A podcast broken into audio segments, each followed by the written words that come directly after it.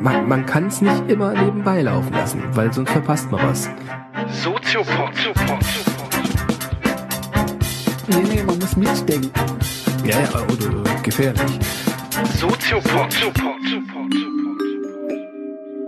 Ja, einen wunderschönen Abend. Äh, Mein Name ist Hanna Naber. Ich bin Präsidentin des Niedersächsischen Landtages und heiße Sie in unserem, in unserem in unserer wunderschönen Portikushalle hier recht herzlich willkommen.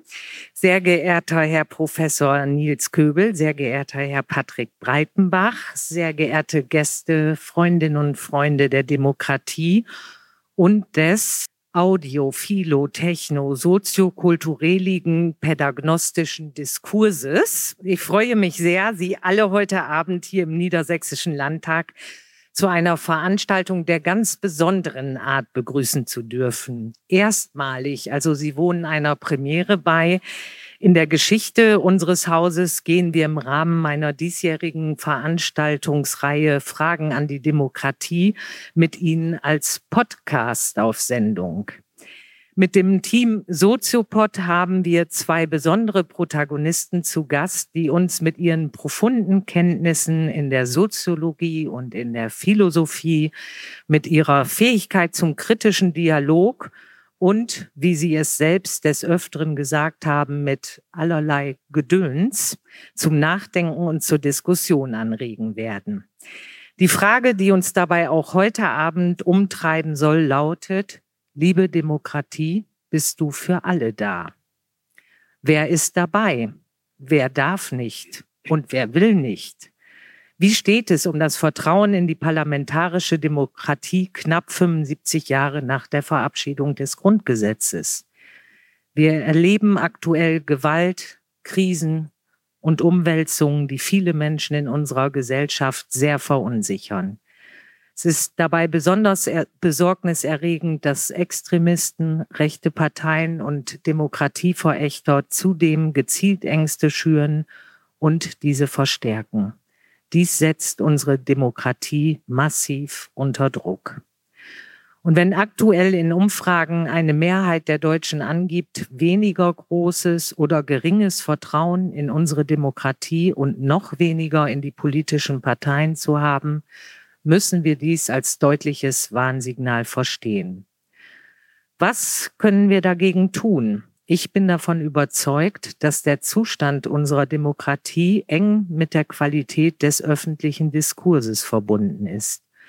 Unsere Demokratie ist mehr als eine reine Organisationsform politischer Macht.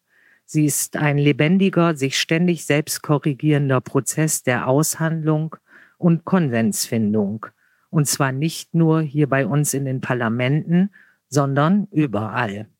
Und dieser Prozess ist nur dann nachhaltig erfolgreich, wenn ein fortwährender Dialog über die relevanten gesellschaftlichen Themen besteht. Dialog bedeutet besonders für uns Politikerinnen und Politiker eine Kommunikation nicht nur im Sende, sondern auch im Empfangsmodus. Und dafür sind Podcasts ja geradezu prädestiniert, wie ich finde. Man kann es nicht immer nebenbei laufen lassen, lautet das Motto für den Soziopod. Und ich finde, das ist auch ein sehr guter Ansatz für unsere Demokratie. In diesem Sinne freue ich mich auf einen anregenden, erhellenden und ich hoffe auch vielleicht ein bisschen humorvollen Abend. Und jetzt, werte Herren, überlasse ich Ihnen das Wort. Vielen Dank, dass Sie hier sind. Vielen Dank, dass Sie alle hier sind.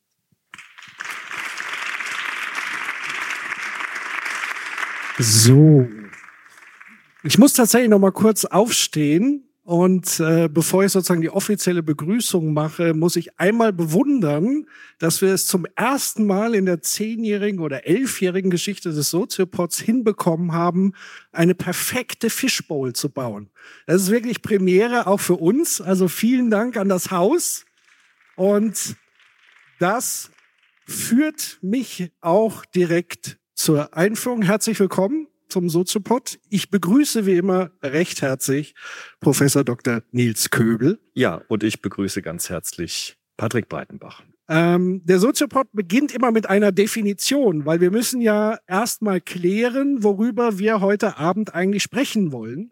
Und deswegen ist es immer sehr hilfreich, da es ja, zu vielen großen Begriffen wie Freiheit und so weiter ganz viele verschiedene Interpretationen und Definitionen und Theorien dazu gibt. Das ist nie eine Eindeutigkeit. Auch das passt ja zur Demokratie des Aushandelns und so weiter. Und deswegen, Nils, welchen, ja, welchen Definitionsansatz, welche Theorien hast du uns heute mitgebracht? Ja, also ich, ähm, bei mir ist ja immer so, wenn es wichtig wird und schwer wird, klammer ich mich an Bücher. Und ich habe auch heute ein Buch mitgebracht, ein ganz tolles Buch, wie ich finde, von John Dewey. Und darüber würde ich heute gern mit, mit dir, mit Ihnen diskutieren. John Dewey, der große amerikanische Philosoph und Pädagoge, hat einen Klassiker geschrieben, Demokratie und Erziehung heißt das. Und darin verknüpft er eben zwei Elemente, nämlich die Frage nach Demokratie und die Frage nach Pädagogik, nach einer gelingenden Pädagogik. Und ich glaube, das ist auch eine Frage, über die wir sehr gut diskutieren können. Also was hat Demokratie mit Bildung zu tun, mit Erziehung zu tun und mit dem gemeinsamen Gestalten, pädagogischen Gestalten von Lebenswelt. Und da würde ich gerne heute ein bisschen diskutieren, das vorstellen und gucken, was könnte das vielleicht für heute auch in der Frage, was ist Demokratie, bringen. Wir haben ja schon sehr viel über Demokratie gesprochen, haben ganz viele Facetten von Demokratie schon beleuchtet. Wir haben ja immer, einer unserer Spezies ist ja Karl Popper. Das ist ja so, der in jeder Folge irgendwie mal fallen muss, auch dieser Name. Und der hat ja so eine ganz einfache Definition von Demokratie in seinem Band Die offene, die, die offene Gesellschaft und ihre Feinde. Sagt er, Demokratie hat eigentlich im Kern eine negative Funktion. Man kann nämlich eine Regierung wegwählen, ohne dass man wie in absolutistischen System Revolution machen muss. Das ist erstmal eine ganz einfache Form, so eine negative Bestimmung von Demokratie. Man kann also Macht gewissermaßen auf Zeit vergeben und man kann Macht verteilen, dass die Macht nicht in einer Hand liegt. Und Karl Popper hat immer wieder darauf hingewiesen, auch gerade aus seinen Erfahrungen aus dem Zweiten Weltkrieg, er war ja auch im Exil damals, dass es immer wichtig ist, dass Gesellschaften sich fragen, wie gehen wir mit Macht um? Also wer soll regieren? Wer darf herrschen?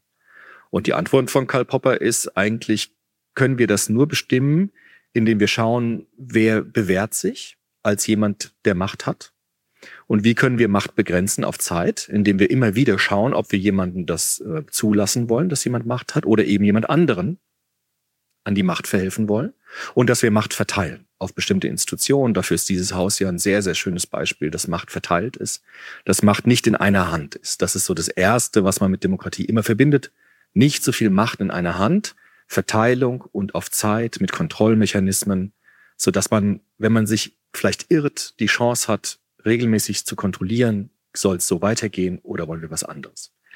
Das ist sozusagen fast eine, so eine Skelettstruktur von Demokratie. Ja, das bringt aber jetzt noch nicht so viel, wenn man die Fragen stellt, die der John Dewey stellt in diesem Buch. Es fehlt das Herz. Es fehlt das, Skelett. genau, es fehlt so das Lebendige dann dabei. Und ich finde halt, dass John Dewey ähm, das sehr schön ausfüllt. Also was Demokratie jetzt sein kann, wenn man es jetzt nicht nur im Sinne von einer Kontrollinstanz oder Regierungsinstanz dann auch sieht, die wiedergewählt wird oder abgewählt wird, sondern als Form, wie Gesellschaften ihr Leben gestalten. Das ist die Frage, die John Dewey hat. Also John Dewey stellt sich immer die Frage, was ist denn an gestalterischen Momenten möglich, wenn wir demokratisch miteinander umgehen? Und er hat dann einen sehr schönen Begriff eingeführt. Er hat nämlich gesagt, Demokratie ist viel mehr als nur eine Regierungsform sondern Demokratie ist eine bestimmte Form des Zusammenlebens. Also wie Menschen zusammenleben, im Großen wie im Kleinen, könnte man sagen. Und ähm, das ist natürlich ein, ein prozessorientierter Demokratiebegriff, der auf Gestaltung geht. Der fragt, wie können wir unsere Dinge, die wir miteinander regeln, so regeln, dass es demokratisch ist. Und das könnten wir zum Beispiel jetzt mal ähm, diskutieren und vorstellen. Bevor wir das tun, vielleicht nochmal nicht schlecht, äh, John Dewey so ein bisschen zeitlich und örtlich einzuordnen, weil ich fand bemerkenswert, dass ähm, in dem Kontext Zeit solche Gedanken quasi genau. entstanden sind genau. und die ja auch äh, für heutige Verhältnisse ziemlich ja, revolutionär, innovativ, äh, würde ich fast schon sagen, ähm, wirken. Ja, also John Dewey, hab's nochmal aufgeschlagen, hat gelebt von 1859 bis 1952. Ähm, hat gewissermaßen ja, zwei Weltkriege erlebt, den ersten und den zweiten. Und dieses großartige Buch hier, Demokratie und Erziehung, ist zuerst erschienen, ich habe es gerade nochmal ähm, nachgeschlagen, äh, 1916 ist es erschienen. Also in der Zeit, wo es unglaublich viele gesellschaftliche Spannungen gab, bis hin zu Kriegen, die dann im Ersten Weltkrieg dann auch äh, aufgetaucht sind und wo es diese Frage nach Demokratie und nach Gesellschaft und wer soll herrschen und wie ist das mit der Machtverteilung sozusagen auf der Spitze stand des gesellschaftlichen Lebens in Europa und in Amerika, in der gesamten westlichen Welt war ja das, das Thema. Und John Dewey ist eine interessante Figur, weil er kommt aus einer bestimmten philosophischen Tradition oder ist Mitbegründer einer philosophischen Strömung, die man Pragmatismus genannt hat.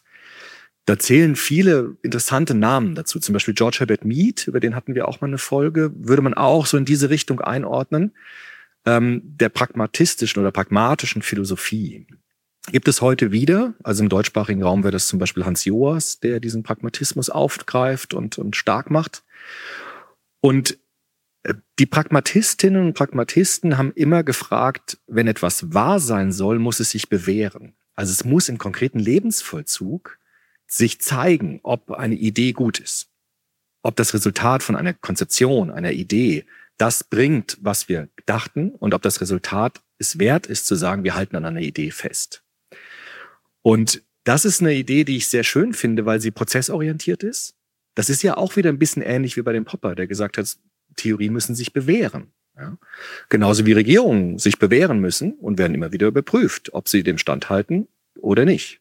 Und ähnlich sieht es John Dewey. Und John Dewey sagt, unser Leben ist eigentlich immer davon geprägt, das sagt auch dann ähm, George Herbert Mead und Charles Sanders Peirce, das sind alles so Pragmatisten. Unser Leben hat so Routinen, die laufen so ab, wo man gar nicht drüber nachdenkt. Ja, also irgendwie stehe ich morgens auf, gehe auf die Arbeit und habe meinen Haushalt und mache das, was ich tue. Interessant sind aber dann die Prozesse, wo es eine Krise gibt. Also wo irgendwie eine Schwelle entsteht, wo diese Routinen nicht mehr greifen. Also wo irgendwas Neues passiert. Also so wie, wie bei uns jetzt. Das hier ist jetzt irgendwie auch eine Krisensituation ein bisschen. Ja. Also irgendwas passiert, wo man äh, sich anstrengen muss. Also wo man irgendwie über so eine, so eine Schwelle drüber kommen muss. Ja, ja Krise ist ja nicht automatisch die Katastrophe, sondern äh, ich meine sogar, das kommt irgendwie so aus dem Chinesisch, chinesischen ähm, eigentlich so Scheideweg. Also man ist sozusagen an einem Punkt, wo man einen neuen Weg beschreiten muss oder wo man eben aus dieser Komfortzone rauskatapultiert wird. Und deswegen ist Krise jetzt nicht per se immer dieses Negative, was man sonst damit so verbindet. Genau.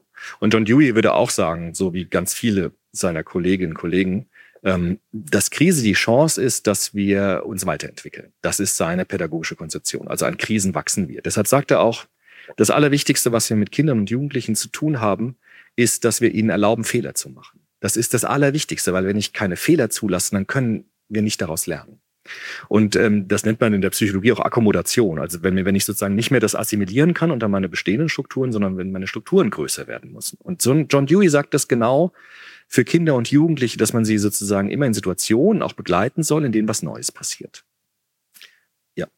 Ich wollte noch einhaken, äh, bevor wir sozusagen da tiefer gehen, nochmal zu dem äh, äh, Pragmatismus, ähm, weil dieser Begriff beschäftigt mich sozusagen im politischen Kontext gerade sehr, weil da fällt der Begriff immer sehr oft.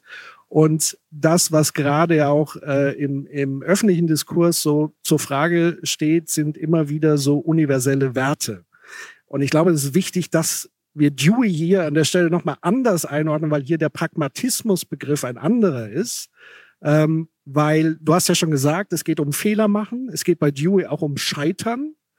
Ähm, aber es ist eben nicht so, dass wenn wir an den Idealen scheitern, wir das Ideal aufgeben, weil man sagt, es hat sich nicht bewährt in der Praxis, sondern es geht eher, so verstehe ich es zumindest, korrigiere mich, wenn ich da falsch liege, eher darum zu sagen, wie können wir das Ideelle in die Realität praktisch umsetzen und daran auch trotzdem scheitern, aber das bedeutet letztendlich nicht, dass wir sozusagen die Werte, die dahinter stehen, und ich glaube, er kommt so ein bisschen aus der Tradition von Kant, ähm, dass wir das sozusagen dann immer sofort über Bord werfen, weil wir sagen, ja, in der Praxis sehen wir, das funktioniert nicht mit den humanitären Werten und so weiter und so fort. Das ist nee, an der Stelle nochmal wichtig, glaube ich. Genau, also pragmatistisch heißt jetzt nicht, ich mache es gerade so, wie es mir jetzt passt. Das ist gar nicht damit gemeint, sondern pragmatisch heißt tatsächlich zu arbeiten an der Form des Zusammenlebens. Und John Dewey verbindet jetzt, finde ich, sehr schön Demokratie und Erziehung, Demokratie und Pädagogik. Das ist ja für uns in der sozialen Arbeit auch entscheidend, dass wir sagen, der Kern von Demokratie bei Dewey besteht in einer, besteht nicht in einer Theorie erstmal, sondern der Kern von Demokratie besteht in einer Erfahrung. Also, dass wir erfahren müssen oder erfahren können auch, dass wenn wir miteinander ein Problem kooperativ behandeln, also wenn wir zusammen ein Problem bearbeiten, dass wir dann weiterkommen, als wenn wir es alleine machen. Deshalb ist auch John Dewey so ein Stichwortgeber gewesen für die Erlebnispädagogik. Also in seiner Pädagogik mit Kindern und Jugendlichen, die er gemacht hat in Amerika, hat er immer Situationen arrangiert und gesucht, in denen es diese Krise gab.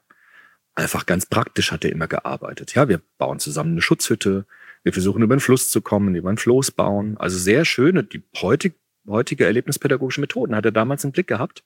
Und er hat sie ganz, ganz ernst genommen und nicht nur als Spaß gesehen, sondern hat gesagt, wenn wir das tun mit Kindern und Jugendlichen, dann ermöglichen wir eine demokratische Grunderfahrung, die viel stärker ist, als wenn ich jetzt einfach nur erkläre, was ist das Konzept von Demokratie.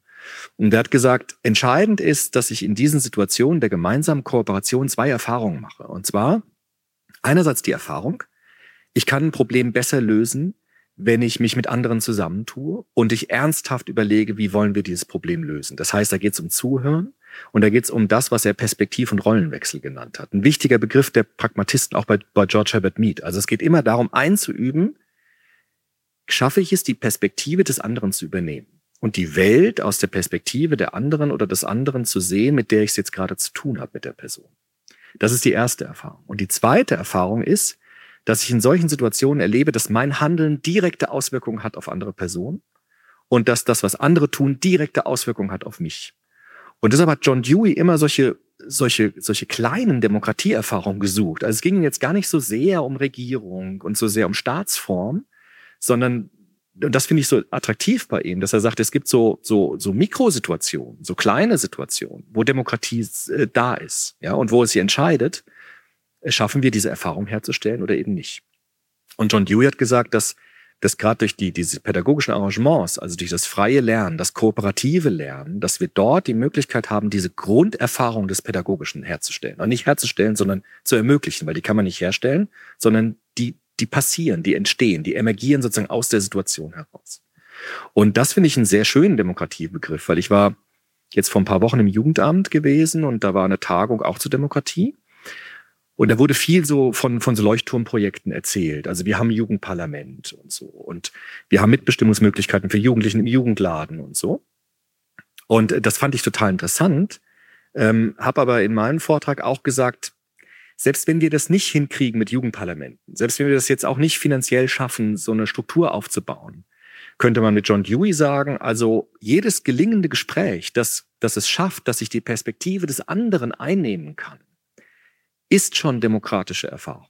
Das heißt, wenn wir Demokratie, müssen wir so ganz runtergehen, sagt Dewey, und sagen, diese Kooperation, Perspektiv- und Rollenwechsel, die Erfahrung, mein, mein Handeln hat direkte Auswirkungen auf den anderen und deren oder dessen Handeln auf mich, da passiert schon Demokratie. Und ich glaube, dass, dass, dass unsere Gesellschaft, unsere Zeit sehr einlädt, fast schon, in dieser tiefen Weise nochmal über Demokratie zu sprechen. Und vielleicht, ich habe das nochmal jetzt ein Eselsohr reingemacht, weil ich würde es gerne gern mal vorlesen, wie der Dewey das sagt. Er sagt das nämlich sehr schön, finde ich. Das ist auf Seite 121. Da schreibt er, die Demokratie ist mehr als eine Regierungsform. Sie ist in erster Linie eine Form des Zusammenlebens, der gemeinsam und, mitten und miteinander geteilten Erfahrung. Das ist das, was er will. Also er möchte eigentlich eine demokratische Gesellschaft des demokratischen Alltags eigentlich haben.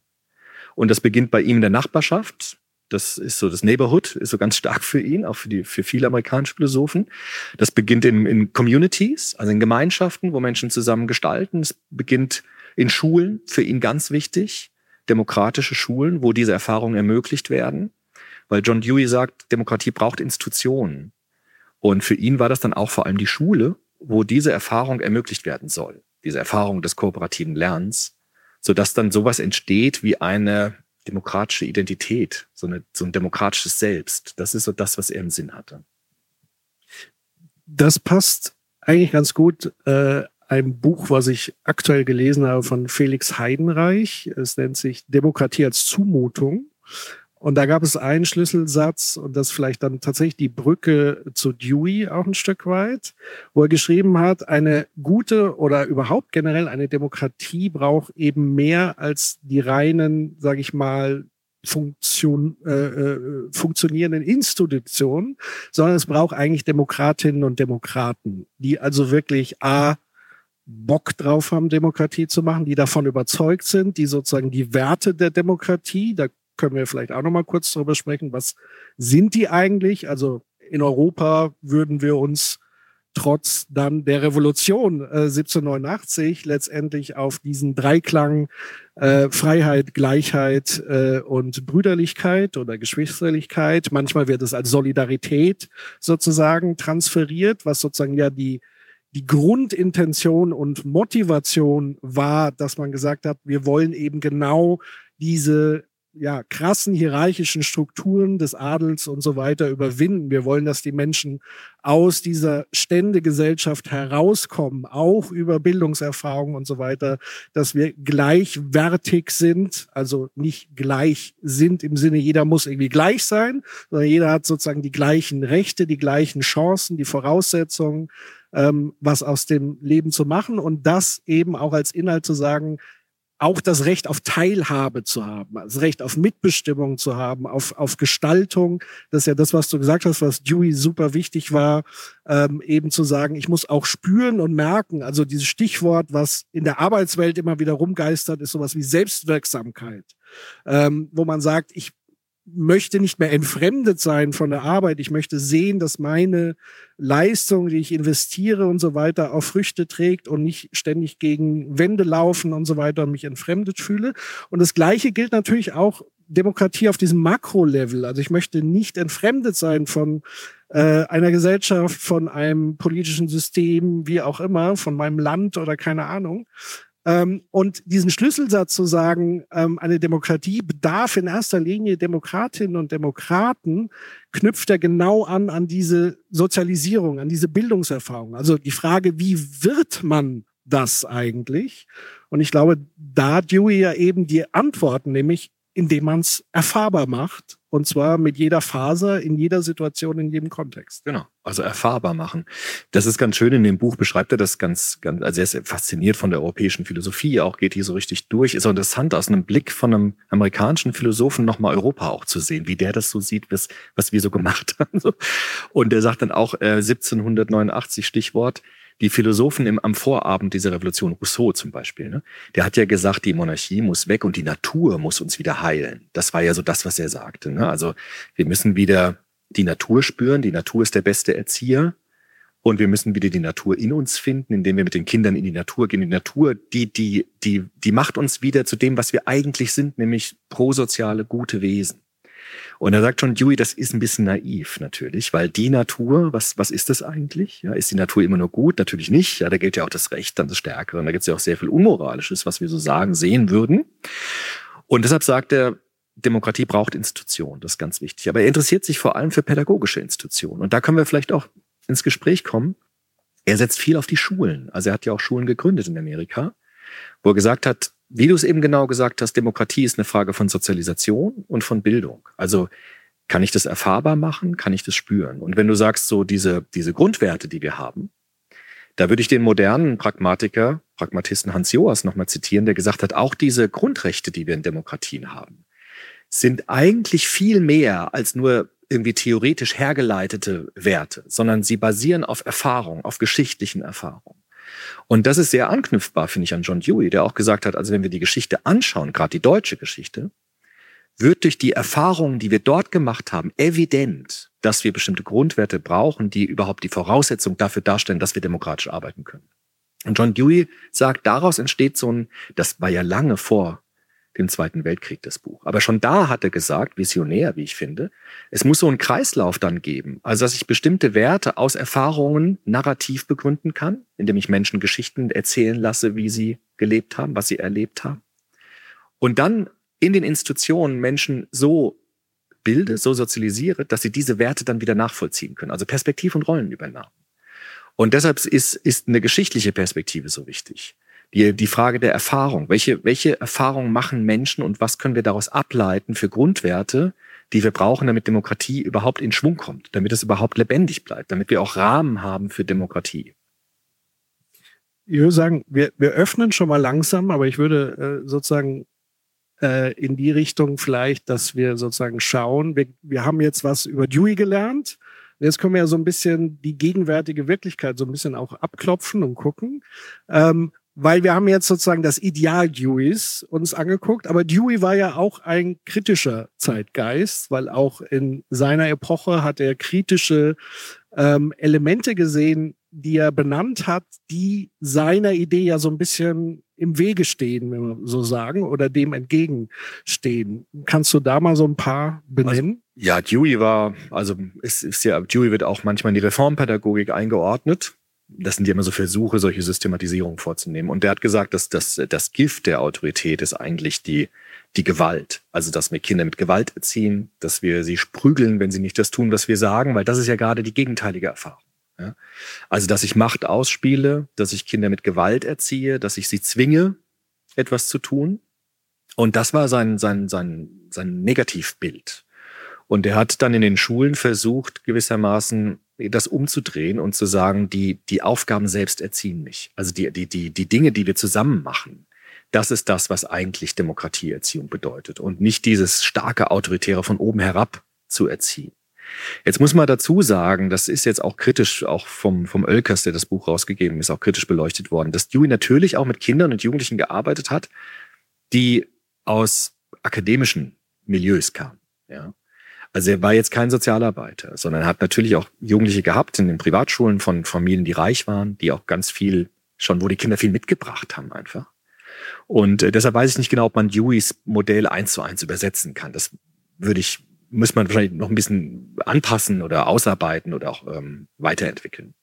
Aber dieser Grundgedanke, der wäre mir wichtig für heute Abend. Dieses Demokratie ist nicht, Demokratie ist nicht einfach eine Theorie. Also Demokratie ist nicht einfach nur irgendetwas, was sich irgendjemand ausdenkt, sondern Demokratie lebt von der Erfahrung her, von der Erfahrung, die Menschen gemacht haben, die vor uns gelebt haben und die Menschen heute machen. Und dieses, dieses erfahrungsbasierte, das ist wichtig, auch mit den Werten. Also, was heißt denn Menschenwürde? Also, was, was ist denn das? Da sagen ja viele Philosophen, Axel Honneth zum Beispiel oder so, oder Hans Joas auch, also Menschenwürde wird erfahrbar, wenn ich Menschen zu Wort kommen lasse, die erzählen, wie es sich anfühlt, wenn diese Würde missachtet wird.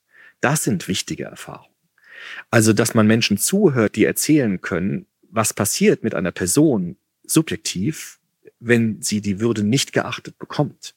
Deshalb diskutiere ich mit ganz vielen Studierenden bei uns an der Fachhochschule über so Mobbing-Sachen zum Beispiel. Weil da ist es heute so, dass Würde missachtet wird, wenn ich gemobbt werde zum Beispiel. Und dann wird plötzlich klar, okay, das geht nicht. Das geht einfach nicht, weil es nicht geht, weil es einfach nicht geht. So. Und dann brauche ich gar nicht mehr viel Theorie, ja, sondern dann kann ich Menschen sprechen lassen und dann wird evident, dass es bestimmte Dinge gibt, die Voraussetzungen sind dafür, dass wir so leben, wie, wie Dewey sich das vorstellt. Man könnte ja fast sagen, Demokratie ist sozusagen die Voraussetzung, um Mensch zu sein, um Subjekt zu sein, weil erst dann ich, also in, in Form der Teilhabe, kann ich mich sozusagen als Mensch letztlich einbringen. Alles andere, was sozusagen außerhalb ist, ist immer die Gefahr der Entmenschlichung. Also sei denn, ich stehe auf der Seite des Mächtigen und so weiter. Aber sozusagen Leute, die ich ausschließe aus der Demokratie, denen nehme ich ja ein Stück weit auch genau dieses Menschsein. Also diese Grundwerte würde ich sagen, es gibt ja auch diese universalen Menschenrechte, die, das ist ja der Versuch, das wirklich so für alle Menschen zu machen. Äh, hat Kant ja auch schon so vorgezeichnet, kategorisch, so für alle Menschen, weil sie Menschen sind. John Dewey hat auch wiederum pragmatisch einen ganz tollen Ansatz, hat gesagt, für eine Gesellschaft, und das hat er 1916 gesagt, also vor 100 Jahren, ähm, eine Gesellschaft, die immer pluraler wird, die immer vielgestaltiger wird, braucht natürlich viel mehr als irgendeine starke Figur, die alles regelt, sondern Demokratie passt eigentlich, das hat Barack Obama zum Beispiel auch mal gesagt, dass Demokratien eigentlich perfekt sind für, für moderne Gesellschaften, weil sie flexibel sind. Also weil sie sozusagen nicht eine Position haben und alle müssen sich unterordnen, sondern weil man flexibel auf Probleme reagieren kann, weil man möglichst viele Stimmen zu Wort kommen lässt. Und deshalb ist es eigentlich für eine plurale Gesellschaft für eine Gesellschaft, die vielstimmig, die vielgestaltig ist, ist das eigentlich die Form des Zusammenlebens, die dazu am besten passt. Und John Dewey würde sagen, Demokratie bewährt sich vor allem in Gesellschaften, die immer bunter werden. Dann wird Demokratie eigentlich zu, zu einer Gesellschaftsform, die fast nahe liegt. Dass wir möglichst viele Stimmen hören, unsere Erfahrungen uns gegenseitig erzählen und dann daraus Erfahrungen und Gestaltungsmöglichkeiten machen. Und genau das wollen wir jetzt machen. Wir wollen mehrere Stimmen hören. Also kommt gerne, traut euch nach vorne. Wer mag das Eis brechen? Eine gute Gelegenheit, was zu trinken. Ja. ah, sehr gut. Ja. Hallo. Ja, schönen guten Abend. Ich bin Simon Kopelke und ähm, ich war gerade ähm, bei dem allerletzten Aspekt, äh, hat's gezuckt, da musste ich mich zu euch oder Ihnen setzen.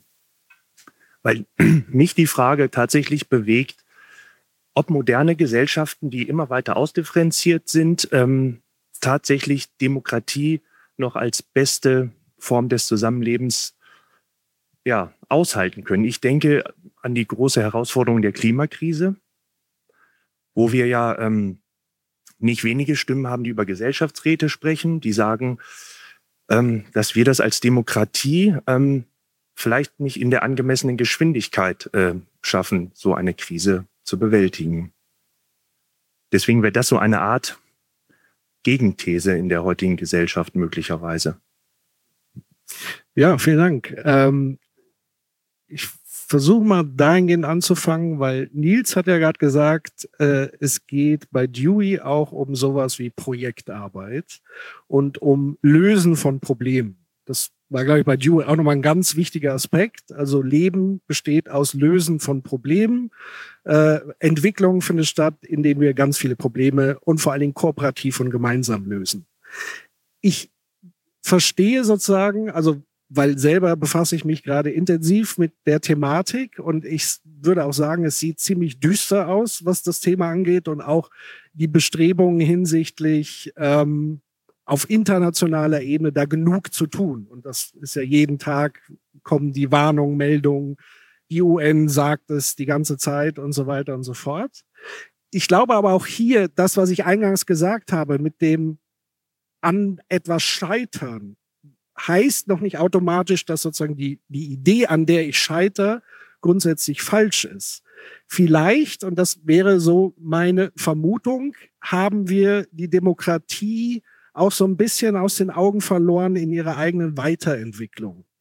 Weil ja tatsächlich gerade im Zuge äh, der Klimakatastrophe kommen ja ganz viele Vorschläge, die ja sehr demokratiegetrieben sind. Also A, es gibt sehr viel Mahnung, dass sozusagen die Demokratie als allererstes den Bach runtergehen wird, wenn das so weitergeht, weil das wird dazu führen, äh, wir werden Nahrungsmittelkrisen und so weiter, Verteilungskämpfe und dann wird es irgendwann sehr schnell in so faschistoide Muster vielleicht kippen können, rechte Stärkeren und so weiter. Eine Gruppe schnappt sich die Gewalt und ähm, deswegen würde ich als erstes schon mal ganz klar attestieren, dass dieses autokratische äh, Prinzip, also wenige herrschen über die anderen, hier definitiv auch nicht funktionieren wird, sondern das wird aus meiner Sicht sogar in eine schlimme Barbarei letztendlich en äh, enden. Auf der anderen Seite muss man aber trotzdem attestieren, dass das jetzige politische, demokratische, parlamentarische und auch supranationale System an der Stelle erstmal gescheitert ist. Ähm, was aber sozusagen den Grundgedanken, den Dewey da ins Spiel gebracht hat, auch nicht erstmal in Frage stellen würde, sondern es sollte uns eher äh, dazu anleiten und darüber nachzudenken, wie können wir eigentlich den demokratischen Gedanken für Gegenwart und Zukunft jetzt dem anpassen und dem eigentlich noch mehr Energie und Intensität beimessen. Ähm, es gibt ja zum Beispiel die Vorschläge über sogenannte Bürgerinnenräte und so weiter, dort eigentlich mehr Demokratie in, in die Lösung des Problems mit reinzubringen. Und da bin ich ein absoluter Befürworter.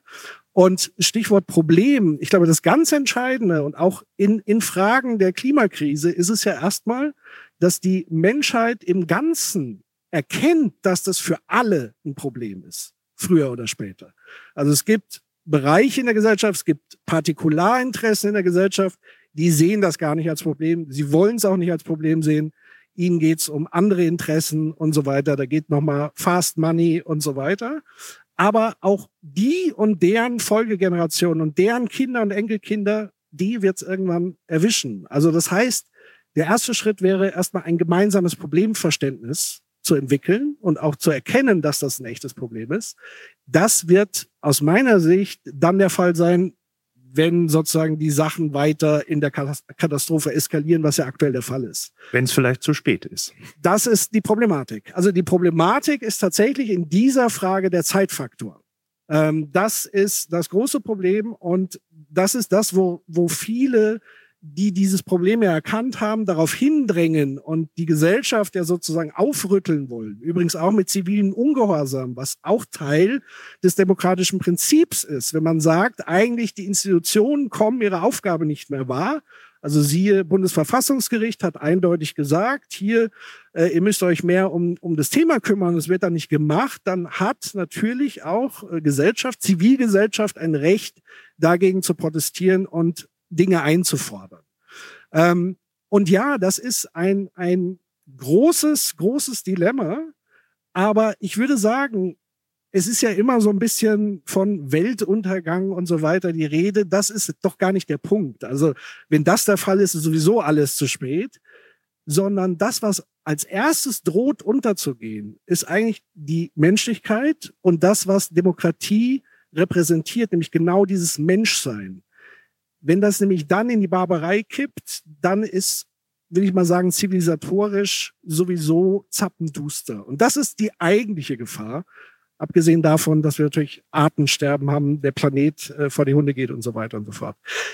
Aber ich würde sagen, eher mehr Demokratie wäre hier die Antwort und eher in Richtung zu überlegen, wie können wir eigentlich das, was wir heute Demokratie nennen, nochmal ganz neu, anders, intensiver denken und eher wieder in diesen kooperativen Modus gehen.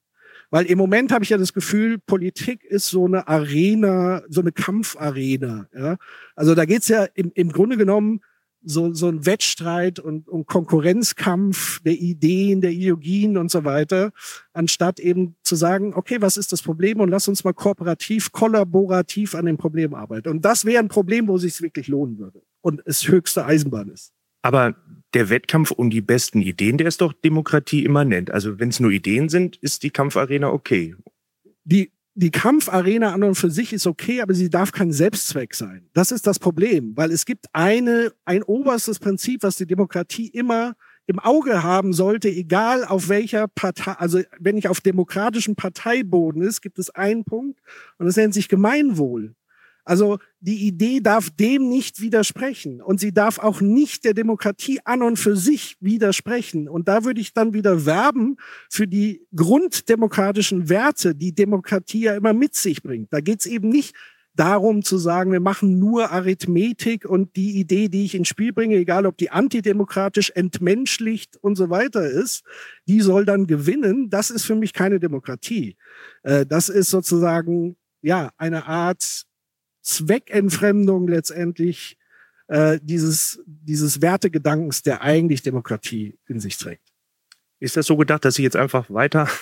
Also hier ist übrigens noch ein, also man kann gerne dazukommen und so weiter, also äh, gerne im Anschluss, aber ansonsten können wir so lange. Äh Weil mich führt das gerade noch mal zu einer anderen Frage, die mich auch wirklich sehr bewegt. Wir Demokratinnen und Demokraten haben ja äh, im Moment so ein Problem, weil da gibt es ja mh, hm, eine Partei, die in vielen Parlamenten auf demokratischem Wege gewählt worden ist.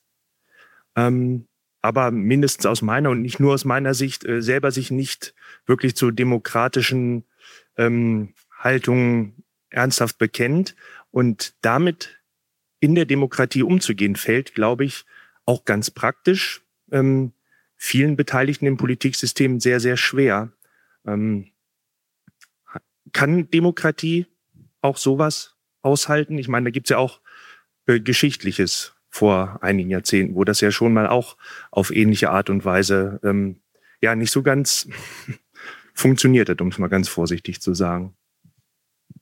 Also es ist definitiv eine äh, Gratwanderung. Also ich bin manchmal dann schon verblüfft, warum manche sich damit immer so ein bisschen schwer tun, weil ich glaube, man kann klare rote Linien ziehen. So, also ähm, das fällt mir dann besonders sozusagen äh, in der medialen Berichterstattung und so weiter auf, ähm, wo ich immer so den Eindruck habe, auch hier ist so eine Art ist es zu einer Art Selbstzweck geworden, alle Positionen gleichwertig nebeneinander zu stellen.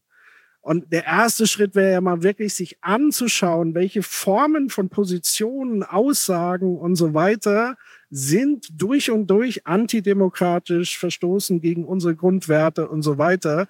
Und dann wäre es vielleicht geschickt, die nicht noch weiter eins zu eins zu reproduzieren, sondern sie im Idealfall von vornherein, äh, wenn es geht, eigentlich gar nicht erst groß in den Diskurs reinzubringen. Also manche Dinge muss man auch einfach mal äh, einfach liegen lassen und nicht jede, über jedes Stöckchen springen. Das ist so das eine. Und vor allen Dingen natürlich ganz massiv und vehement immer wieder dagegen äh, zu reden, aufzuklären und zu sagen, das ist hier eine komplette rote Linie.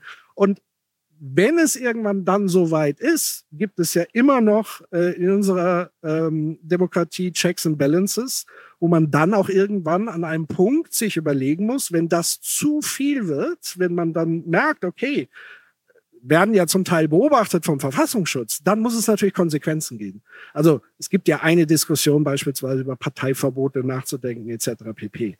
Aber da müssen natürlich auch die demokratischen Schutzmechanismen letztlich greifen, weil die Demokratie ist natürlich extrem anfällig, genau für solche antidemokratischen Bewegungen, weil sie genau in dieses Fahrwasser reinkommen.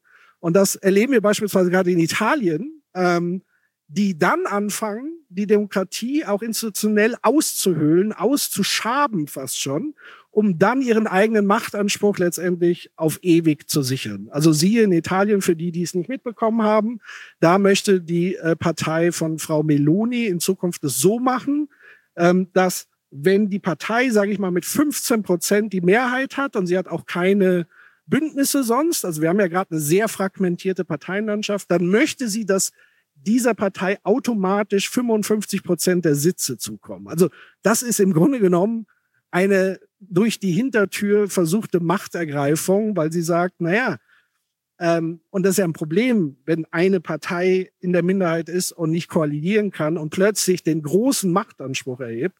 Und das ist halt ein Problem. Und da muss man wirklich, wirklich aufpassen. Und das hat die Geschichte halt uns leider ähm, sehr schrecklich ja, ähm, gelehrt. Ja, hallo, mein Name ist Robin Gressmann. Ähm, ich frage mich, ähm, es gibt so manche Situationen, gerade auch was zum Thema Umweltschutz passt, ähm, wo ich eigentlich genau weiß, ähm, was ein richtiges Handeln wäre, aber so mein innerer Schweinehund ähm, mich daran hindert. Was weiß ich, dann fahre ich halt doch mit dem Auto, weil es regnet gerade oder ähm, dieses Jahr fliege ich noch mal im Urlaub, weil das habe ich mir irgendwie verdient. Und ähm, ja, da kann ich mir vorstellen, dass äh, die Vernunft sozusagen ähm, da gar nicht mehr zieht, weil eigentlich weiß ich das ja. Und da ist manchmal so der Wunsch nach dem, also ich habe diesen Wunsch nicht wirklich, aber ich könnte mir vorstellen, so der, der wohlwollende Diktator, der mir sozusagen vorgibt und ähm, äh, mich sozusagen zwingt, ähm, doch das Richtige zu tun, ähm, wäre da hilfreich. Also das wird natürlich nicht funktionieren, aber so dieser, dieser Gedanke, ähm, dann auch solche Parteien zu wählen, die mir sowas versprechen, ähm, ja, den hätte ich da irgendwie. Ja, bei diesen wohlwollenden Diktatoren, Diktatoren ist ja immer das Problem, äh, was ist, wenn die nicht mehr wohlwollend sind? Also das ist ja immer die Frage, die stellt ja Karl Popper auch. Also der gute König, der genau das tut, was ich will, was ist mit dem, wenn der nicht mehr das tut, was ich will? Wie kriege ich den wieder weg? Das ist ja die Frage. Oder wenn der ähm, irgendwie eine vorgibt, das zu tun, was ich will und dann was ganz anderes macht. Deshalb denke ich, brauchen wir auch bei diesen Fragen immer die Bewährungsfrage. Also wir müssen immer auch mit Karl Popper eine Regierung wegwählen können, weil was ist, wenn der König oder die Königin nicht mehr das tut, was ich will? Wenn der gute oder die gute Königin nicht mehr gut ist? Das war in der Monarchie immer so, dass es dann Revolutionen geben musste, mit viel Blutvergießen und ohne Aussicht auf ähm, eine Garantie, dass was Besseres kommt. Und Demokratie hat ja diese sehr, sehr schlaue Schutzmechanismus, zu sagen, es ist immer nur auf Zeit, weil ähm, die, die, die regierende Hand muss sich bewähren. Und ich muss sie immer wieder befragen können, wollen wir, dass es weitergeht oder wollen wir eine andere Regierung haben? Und deshalb, darauf würde ich niemals verzichten, weil das andere ist so gefährlich, wenn ich dann jemanden habe, der sich verändert während der Regierungszeit und ich kriege ihn nicht mehr weg. Diktatoren, was sie machen, ist, dass sie erst Wahlen abschaffen. Das ist immer das Erste, was so passiert. Ne? Das war auch in der Vergangenheit immer so. dass immer ganz schnell so die ersten Handlungen waren, wir verschieben Wahlen oder wir machen Wahlen gar nicht oder wir verschleiern sie, weil sie genau vor diesem Votum der Bevölkerung Angst haben, nämlich sich zu stellen und zu sagen, wollt ihr, dass ich das weitermache oder nicht? Aber dieses sich stellen ist genau das Grundprinzip von Demokratie. Und das halte ich für elementar wichtig.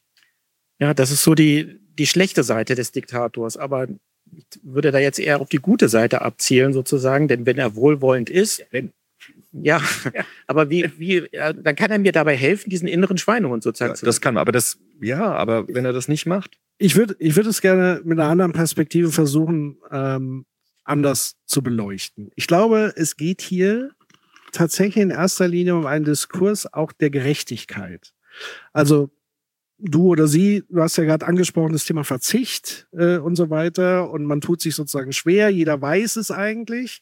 Und ich glaube, einer der größten Knackpunkte ist, dass wir eine elementare Ungleichheit haben. Also das ist ja auch sozusagen im Emissionsbereich der Fall.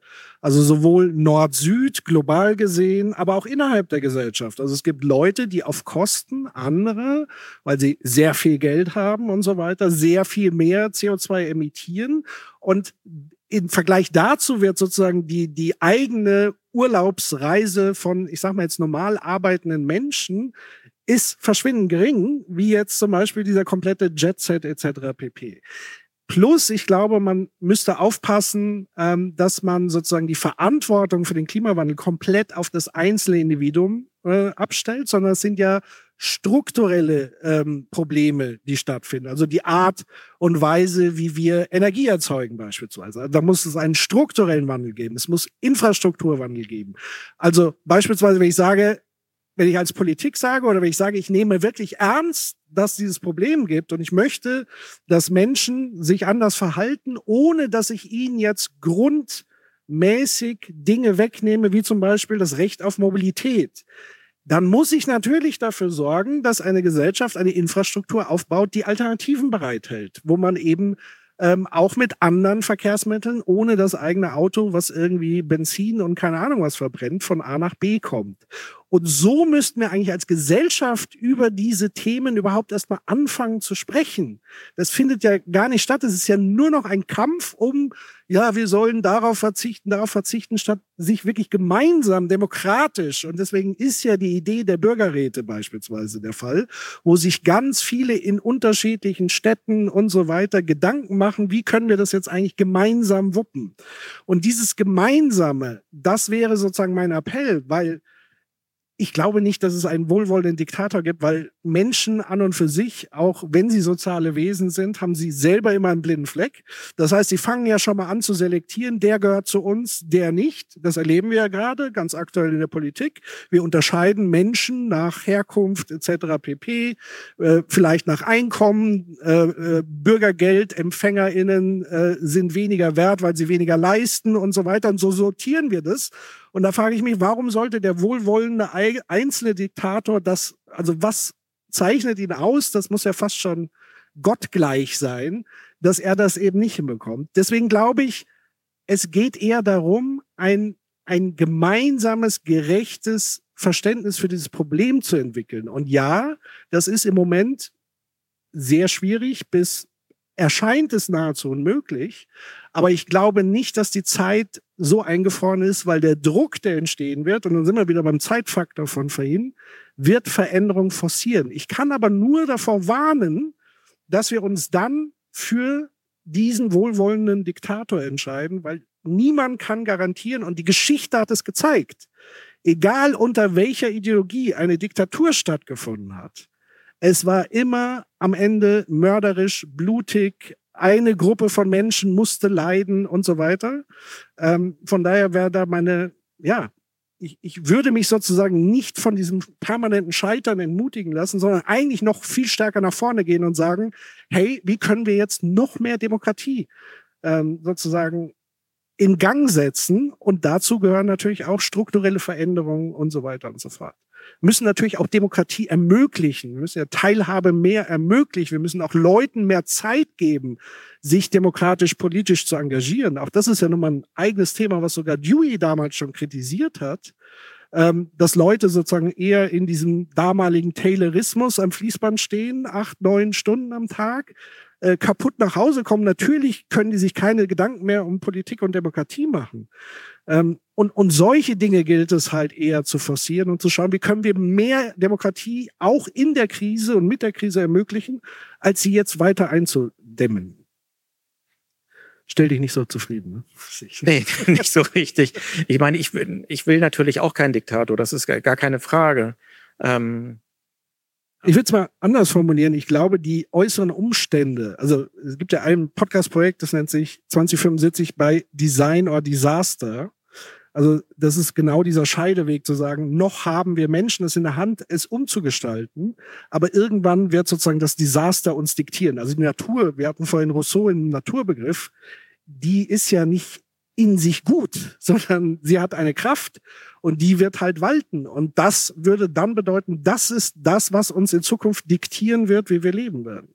Und deswegen ist ja dann auch der Appell aus dem Klimaaktivismus in, in erster Linie zu sagen, hey Leute, uns rennt die Zeit davon. Genau das wollen wir nicht, dass sozusagen die Umstände uns diktieren, wie wir leben werden oder nicht mehr leben werden oder gerade so überleben. Super. Genau, ich bin Morten, Morten Weber und finde das erstmal klasse, dass so eine Diskussion hier stattfindet und jeder auch willkommen ist und seine eigene Meinung da auch beitragen kann. Und genau zum Thema wohlwollender Diktator, ich habe da direkt an das gedacht, was Sie am Anfang gesagt haben, dass wir in einer immer bunteren Gesellschaft leben, sei es durch Globalisierung, durch Migration etc. Und dass ich mir da einen wohlwollenden Diktator nicht vorstellen kann, weil der meistens, oder zumindest wenn man das auf die Geschichte bezieht, ich würde jetzt an Südafrika, Apartheid und so denken, äh, ja eine Minderheit vertritt. Und ähm, ein wohlwollender Diktator, der kann meiner Meinung nach nicht für alle wohlwollend sein, wenn die Gesellschaft immer bunter wird. Und ich denke, da ist Diktatur, äh, ist Demokratie auch ein wunderbares Mittel, weil einfach jeder zu Wort kommen kann.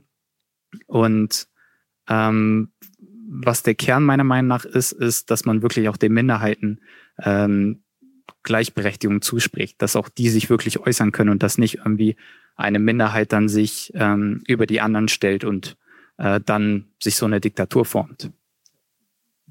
Und dieses Argument, ähm, dass, dass die Zeit sozusagen dafür zu knapp ist, um noch darüber zu reden, sondern dass man halt ja endlich was tun muss, damit was passiert. Aber würde man denn sagen, dass ähm, jetzt Teile der Gesellschaften, die weniger demokratisch sind, mehr tun für den Klimaschutz? Ich sehe das eigentlich nicht. Also es ist ja eigentlich, das ist ja nicht so, dass jetzt um uns herum alles aufbricht und nur wir so langsam hinterhertrotten. Das ist doch eher der Gegen, gegenteilige Fall, oder? Also ich will eigentlich auch eher argumentieren, ähm, der wohlwollende Diktator könnte das lösen. Dass das aber keine Lösung ist, ist mir sozusagen klar. Deswegen geht das nicht. Aber was wäre denn die Alternative dazu? Ja, Demokratie. Ich würde schon an John Dewey genau da anknüpfen, was, was Sie gesagt haben. Also der hat gesagt, wenn wir zusammen in pädagogischen Situationen Problemlösungen haben und jemand schwingt sich auf und sagt, ihr macht genau das, was ich sage, was ist denn, wenn der falsch liegt? Und kann er da widersprechen? Dann werden wir dieses Problem nicht lösen. Also pragmatisch ist es so, dass wir einander zuhören sollten, weil es könnte doch sein, dass jemand eine bessere Idee hat als ich. Und wenn jetzt ein Diktator oder Diktatorin sich aufschwingt und zu sagen, wir machen auf jeden Fall das, was ich will, was ist dann, wenn es doch schlaue Leute gibt, die das besser wissen als die Person, die die Macht hat. Und so würde Dewey argumentieren. Also Dewey würde sagen, wir kommen noch viel weiter, wenn wir erstmal hören, welche Vorschläge gibt's, weil es doch immer sein kann, dass es da draußen Köpfe gibt, die sich was einfallen lassen, die vielleicht viel besser denken können als ich. Und deshalb hat Demokratie auch was zu tun mit ähm, Vertrauen, zu sagen, ich, ich lasse die Vielstimmigkeit zu, weil ich glaube, dass da was Fruchtbares bei rauskommt und vertraue nicht irgendjemandem, der dann die ganze Macht hat und ich weiß gar nicht, ob der richtig liegt. Und selbst wenn er in diesem Moment richtig liegt, könnte doch sein, dass er in einem anderen Gebiet vollkommen daneben liegt. Und deshalb Skepsis gegenüber zu viel Macht in einer Hand. Das ist das Credo von Karl Popper. Und ähm, das, das finde ich nach wie vor total wichtig. Ähm, ja, ich habe gerade tatsächlich auch dran gedacht, man sollte nicht die Herrschaftsform ändern, also von der Demokratie irgendwie zu einer Diktatur, um schneller etwas durchzusetzen, sondern man sollte vielleicht bei der Bürokratie ansetzen, dass man solches, äh, solche Verfahren vielleicht verschnellert und ähm, wie Sie schon gesagt haben, dass ich genauso, dass man wirklich reflektiert verschiedene Meinungen ähm, einbezieht und anhört und dadurch ja dann sich ein noch so besserer Lösungsvorschlag entwickeln kann. Ich würde jetzt an ein Unternehmen denken, wenn das nicht die Meinung der besten Mitarbeiter mit anhört, dann wird das, denke ich mal, nicht viel Erfolg haben. Ähm, und ich denke, so sollte man auch dran gehen, dass man sich verschiedene Positionen anhört und ja, besonders auch die von Experten. Ich würde tatsächlich da nochmal ergänzen und überhaupt mal die kritische Frage stellen. Also wir stellen ja so gerade im Raum, als ob wir gerade schon im Idealzustand der Demokratie leben da würde ich hart widersprechen und würde sagen, vielleicht sollten wir erstmal anfangen, uns selber weiter zu überprüfen und zu schauen, wie demokratisch sind wir. Mir fällt da zum Beispiel ein, dass ähm, es zumindest mal äh, gegenüber eines Konzerns die Aussage auch aus der Politik gab, dass die sich ja über die Demokratie emporheben mit ihren wirtschaftlichen Interessen. Es gibt sozusagen ähm, Einflüsse, Partikularinteressen, die aufgrund von ihrem äh, sozialen, symbolischen und ökonomischen Kapital eine viel größere Stimme in dieser Gesellschaft haben als andere. Also wirklich auch mal kritisch zu überprüfen, haben wir eigentlich unsere Demokratie schon wirklich, ja, zu einem Optimum geführt. Ich glaube, da sind wir eben noch, noch weit entfernt. Und als zweiten Aspekt würde ich eben nochmal das Gemeinwohl sozusagen ähm, ins Spiel bringen, zu sagen, darauf müssen wir uns verpflichten. Also da müssen sich alle Parteien letztendlich darauf verpflichten, alle Demokratinnen und Demokraten. Und dann kann es eben nicht sein, dass gewisse Interessen sich über das Gemeinwohl stellen, über die ja, das Existenzrecht, wenn man so will, weil nichts anderes ist es, wenn das Desaster am Ende sozusagen die, die äh, Diktatur letztlich übernimmt. Ähm, und von daher wäre auch hier mein Credo, mehr Demokratie. Also wie Willy Brandt so schön gesagt hat, mehr Demokratie wagen. Ich glaube, wir müssen noch einen Schritt weitergehen. Wir brauchen das jetzt super, super dringend. Wir müssen da ähm, viel stärker äh, Kräfte reinlegen. Genau, ähm, da hätte ich direkt mal eine Frage an Sie, wenn Sie dazu was sagen können. Wie würde es denn mit, wenn jetzt zum Beispiel Bundestagswahlen ab 16 Jahren äh, wären, das wäre ein Ansatz, wo man sagen könnte, okay, das könnte zu mehr Demokratie führen, weil auch mehr Leute dann an Wahlen teilnehmen können, wenn es jetzt um die Bundestagswahl geht. Wie stehen Sie dazu? Wie stehen Sie denn dazu? Wie finden Sie das? Ähm, ich habe tatsächlich jetzt dazu noch keinen festen Standpunkt. Ich würde aber schon sagen, dass in dem Umfeld auch um mich rum sich immer mehr Leute damit ähm, oder sich ja sehr für Politik interessieren und auch dann frustriert sind, wenn sie sich nicht dafür einsetzen können. Also ich würde jetzt die Klimabewegung zum Beispiel sehen, dass äh, es Leute gibt, die sind 15, 16 und oder 17 und können aber noch gar nicht an diesen Bundestagswahlen teilnehmen. Ja, genau. Aber ich habe da persönlich noch keine äh, keinen Standpunkt zu. Darum habe ich das auch so ein bisschen in die Runde geworfen, um da mich ein bisschen äh, weiterzubilden. Also ich könnte mir vorstellen, es würde auf jeden Fall mehr Bewegung reinkommen, was ich in dem aktuellen Zustand gut finden würde. Ganz egal, in welche Richtung jetzt, ja dem würde ich beipflichten. Ich glaube, Dewey hat ja äh, tatsächlich so Beispiele aus der Schule, wo Zehnjährige äh, sich tatsächlich darüber auseinandersetzen, wie und was sie in welcher Form lernen. Und wenn wir zehn, also wenn Zehnjährige das hinbekommen, auf dieser, äh, auf dieser Ebene zu agieren und demokratisch miteinander umzugehen, warum sollten es sozusagen 16-Jährige äh, nicht hinbekommen? Und äh, Demokratie ist natürlich, es geht um Teilhabe. Und vielleicht, weil hier schon ein paar Leute mit den Hufen schauen, wenn einer von euch so fertig wäre, wäre super, wenn ihr den Platz noch äh, frei machen könntet. Äh, vielen Dank. Ähm, also im Sinne von Teilhabe und ich glaube, das war auch so ein Stück weit ähm, der Demokratiebegriff von Habermas, wenn ich mich nicht irre, dass sozusagen es ja auch eine Repräsentanz geben muss, muss für äh, äh, Menschen, die sozusagen nicht unmittelbar an einer Wahl teilnehmen können. Also die Frage ist immer, wer, ja, wer kann seine Stimme sozusagen in einer Demokratie erheben? Und wir sprechen jetzt sozusagen von den jüngeren Generationen, aber wir hatten ja schon mal einen, einen Diskurs zum Thema Demokra Demokratie beim Soziopod da war eine interessante Stimme dabei, die gesagt hat, was ist eigentlich mit den zukünftigen Generationen? Haben die eigentlich eine Stimme? Die müssen doch auch wählen können und so weiter. Also diesen Gedanken finde ich halt spannend zu sagen, wie können sich diese Stimmen, die noch nicht jetzt vertreten sind, viel stärker in der Demokratie einbringen? Ja, ich freue mich auch hier zu sein. Mein Name ist Friederike Schlein. Ganz kurz zu meiner Person. Ich bin Klassenlehrerin einer ersten Klasse in Wolfsburg. 25 Kinder. Ist heute ein Kind dazugekommen aus Syrien. Ähm, meine komplette Klasse besteht aus Kindern aus den Kriegs- und Krisengebieten dieser Welt. Afghanistan, Syrien, Irak, äh, Ukraine, Russische Föderation und wir sind alle den ganzen Tag in einem Klassenzimmer zusammen und müssen miteinander klarkommen. Das heißt, genau was Sie gerade sagten, ich habe die Beispiele, die vorhin schon auch genannt wurden oder eingefordert wurden. Sie müssen sich das so vorstellen, dass wenn ukrainische Kinder kommen, kann das manchmal drei bis fünf Kinder sein innerhalb kürzester Zeit. Sie sprechen alle kein Deutsch. Im Moment habe ich drei Kinder, die kein Deutsch sprechen, bin Deutsch als Zweitsprache Fachlehrerin auch bei uns an der Schule. Ähm, Stunden werden, äh, finden nicht statt als Förderung teilweise, weil eben vertreten werden muss. Bei uns ist es jetzt nicht der Zeitfaktor, der drückt, sondern der Personalmangel.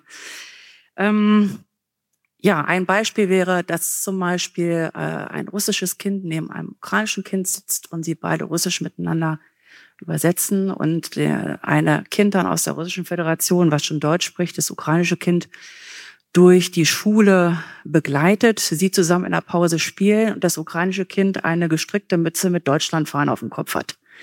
Die rennen hintereinander her und leben das, was wir uns vielleicht wünschen. Ich komme auch zu meiner Frage versprochen. Ich habe ein, zwei Gedanken mir aufgeschrieben, die ich äh, ganz wichtig finde bei John Dewey.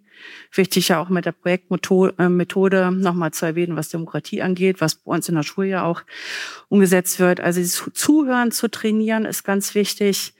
Da arbeiten wir und da sind mir zwei Gedanken zugekommen. Das eine, erstmal ändert sich für mich als Lehrer ja auch die Rolle, meine Rolle. Das heißt, ich muss mich auch genauso eingliedern. Wenn ich vor meine Klasse trete, sage ich, ich mache Fehler. Ja, ich bin genauso wie ihr, ich scheiter. Ich stehe dazu und wir machen das hier zusammen und ich möchte genau, wie es da auch bei Ihnen drin steht, das mit euch zusammen machen und ich vertraue darauf, dass wir das zusammen schaffen. Das beinhaltet, dass ich von Anfang an auf eine reflektierende Ebene mit meinen Kindern regelmäßig gehe und sie von Anfang an Sprache bekommen und Umgangsformen, wie wir miteinander das lösen können oder wie wir miteinander über unsere Lernprozesse, über das, was wir jeden Tag da leben, zusammen in der Konstellation auch äh, hinbekommen. Das heißt, ich bin da schon mal mit drin. Das ist ein ganz wichtiger Punkt. Und ähm, dieses Zuhören und dieses Trainieren von Zuhören bildet auch wieder Empathie aus. Das heißt, in dem Moment, wo ich ein Kind vor mir habe, wie heute, der versteht kein Wort Deutsch, ist es selbstverständlich, wir fragen, welche Sprache? Arabisch, Kurdisch. Okay, dann fragen wir in der Klasse, wer ist jetzt dabei? Dann setzt sich daneben und es ist selbstverständlich, dass den ganzen Tag durchgeht. Der zeigt die Toilette, der nimmt ihn mit in die Pause und der ist mit dabei. Also noch ein Beispiel aus dem Alltag. Ähm, Inklusion funktioniert, weil wir darüber reflektieren können. Es wird ermöglicht, dass wir uns als defizitär erleben und wir haben unsere Lernprozesse im Blick. Das heißt, die Kinder feiern, wenn ein Kind anderthalb Jahre versucht hat, lernen, zu lesen zu lernen und kurz vorm Analphabetentum steht. Wenn es schafft, die ersten äh, zwei, drei Wörter zu lesen, den ersten Satz zu lesen und seinen ersten Text zu lesen, dann wird applaudiert. Ich hatte in meiner letzten Klasse noch zwei Kinder, eins äh, davon hörgeschädigt, habe ich mit Mikrofon unterrichtet, beide geistige Entwicklung hinterhergeblieben und anderes noch mit Lernförderung. Unser Team bestand aus 14 Leuten, das führe ich nebenbei noch an neben den Kindern. So, das andere, was ich, wo ich hin wollte und ähm, meine Frage, die mich umtreibt, ist, ähm, wie geht Frieden? Also das ist etwas, wo ich mit meiner Klasse in nächster Zeit möchte, mit, mit äh, diskutieren möchte mit auch, wie, wie schaffen wir das, dass wir, ähm, das haben Sie am Anfang aufgeworfen, hier äh, in den Krisengebieten, die wir jeden Tag in der Klasse haben, die Nachrichten, die uns jeden Tag äh, äh vor Augen sind, wie schaffen wir, dass wir friedlich miteinander umgehen? Und äh, ich finde das ganz spannend bei Duo. Sie haben es am Anfang gesagt, dass Scheitern eben mit dabei ist, dass das Ganze ein Prozess ist und dass wir letztendlich das erstmal akzeptieren müssen, uns als gleichwertig erleben müssen und letztendlich in diesen Diskurs auch eintreten müssen, wie wie kommen wir miteinander klar? Wie schaffen wir das hier friedlich miteinander? Und wie werden auch diese Kinder gehört werden, früher oder später? Sie sind der Profi. Wie machen Sie's? Also wie geht, wie, wie machen Sie das? Das würde mich viel mehr interessieren, als wenn ich jetzt irgendwie, wie machen Sie Frieden in Ihrer, wenn ich jetzt das erläutern, meine, meine Frau ist Grundschullehrerin. Ja. Und ich Also ich habe schon sehr viel Raum jetzt eingenommen. Das tat Nein, mir nein, nein. leid, aber Dafür sind wir hier. Was ich halt erlebe, ist, dass die ganze Arbeit, die im Moment Lehrerinnen und Lehrer machen, die ist extrem belastend. Also ja, geht über die Grenzen. Es geht über die Grenzen. Absolut, ja. Und es ist anstrengend. Absolut. Aber ich erlebe jetzt auch wieder, wie wertvoll und wie wichtig das ist. Also Das ist die da, Basis. da beginnt Demokratie. Genau, da Deshalb beginnt würde ich gerne die. Rückfrage mal stellen. Wie geht Frieden bei Ihnen? Das würde ich einfach neugierig zurückfragen. Ähm, dass wir uns als Menschen wahrnehmen. Und zwar, ich schließe mich da immer mit ein, mit allen Fehlern, mit Stärken, Schwächen, mit Gefühlen. Ähm, wir reden von Anfang an über unsere Gefühle, nehmen uns da ernst mit allem, was da ist. Dafür ist auch Raum da, den schaffe ich. Das heißt, ich versuche so viel wie möglich in meiner eigenen Klasse zu unterrichten, fächerübergreifend zu unterrichten, diesen Raum zu geben, äh, eine Offenheit, eine Sicherheit, diese Sicherheit auch klarzustellen. Das beginnt damit, dass ich sage, du brauchst keine Angst haben vom Lernen, du darfst Fehler machen. Wenn wir besprechen das ganz offen, was passiert, wenn Leute dich auslachen? Was passiert, wenn du Angst hast, Fehler zu machen, du hörst auf zu lernen? So, und in dem Moment, wo Kinder ein, eine Verantwortung für ihren Lernprozess übernehmen, sind sie erschüttert, weil ihnen das wichtig ist. Kinder kommen mit unwahrscheinlicher Motivation in die Schule und diese Motivation zu halten, ist das eine Ziel. Das andere Ziel, was mich umtreibt, man merkt es vielleicht von dem, wie ich rede. Ähm, ich habe sehr viel Erfahrung gemacht, von Kindergarten bis zur Universität. Ich habe auch meinen Doktor und das, was ich mache, da bin ich Überzeugungstäter. Das heißt, ein Ziel, was wir haben, was Sie vorhin auch gesagt haben, äh, Barrieren aufzubrechen. Das sind bildungsferne äh, Familien, mit denen ich arbeite, äh, soziale Unterschiede wettzumachen und äh, die Diskrepanz, die bei uns immer noch da ist, dass bildungsferne oder Familien, die eben nicht aus akademischen Bereichen kommen, da nicht hinkommen, das aufzubrechen, so gut es geht. Das hört sich idealistisch an. Wir sind sehr gut aufgestellt, was, äh, was das Team angeht. Wir sind ein ganz bunter Kreis bei uns, auch mit ganz viel Kompetenzen, alle mehrsprachig, alle verschiedene Qualifikationen und äh, wuppen da eine ganze Menge und ja, haben Spaß und die Kinder auch. ja. Gut, also wie gesagt, meine Frage wäre dann auch nochmal auch in die Runde, wie geht Frieden? Und das ist ernst gemeint. Aber da haben Sie ja sehr viele Beispiele genannt, wo man sagen kann, das auf einer höheren Ebene, auf einer Makroebene Ja. gesehen, unterscheidet sich das da gar nicht. Genau. Also zu sagen, erstmal, und da sind wir wieder bei äh, sozusagen dem Universalismus der Menschenwürde, erstmal zu sagen, wir sind alle hier Menschen. Unabhängig, welche Fahne ich auf der Mütze habe und so weiter, welch, was vorher der Fall war und keine Ahnung. Und dieses einen geschützten Raum schaffen, wo wir Menschen sein können, wo wir uns öffnen, wo wir uns verletzlich zeigen können, all diese Dinge, wo es aber auch klare Regeln gibt und wo es auch jemanden gibt, der sozusagen auf diese Regeln achtet und Ja. schaut und moderiert Moderiert. und trotz Scheitern sozusagen immer wieder ermutigt zu sagen, steh auf, klopf dich ab. Und ein ganz wichtiger Punkt ist, glaube ich, das Thema Verzeihen.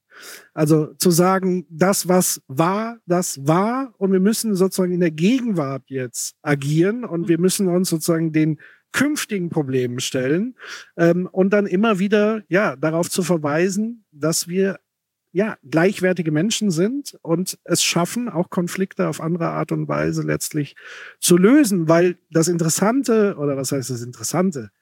Das Schreckliche an Kriegen ist ja, dass sie meistens von irgendwelchen Leuten vom Schreibtisch aus begonnen werden und in der Regel auch erst am Schreibtisch beendet werden. Und dass die, die es aber ausbaden muss, eigentlich eine Zivilbevölkerung ist, die da eigentlich grundsätzlich mit reingezogen wird, mehr oder minder. Ähm, und deswegen muss man genau für diese Zivilbevölkerung Schutzräume schaffen, wo sie eben das sein können, nämlich Zivilbevölkerung. Und wo sie versuchen können, diese ja zum Teil auch hochgejazzten und gehypten Feindbeziehungen sozusagen in der unmittelbaren Erfahrung. Und das ist ja dann so eine Art von Schmelztiegel, wo ich merke, hey, ach, der kann auch mein Freund sein, die kann auch meine Freundin sein, die kommt doch eigentlich daher und daher. Genau das gilt es letztendlich eben ähm, zu überwinden in genau diesen Räumen, die sie anbieten. Und für Politik würde das bedeuten, man kann genau das, was sie da tun, nicht genug investieren.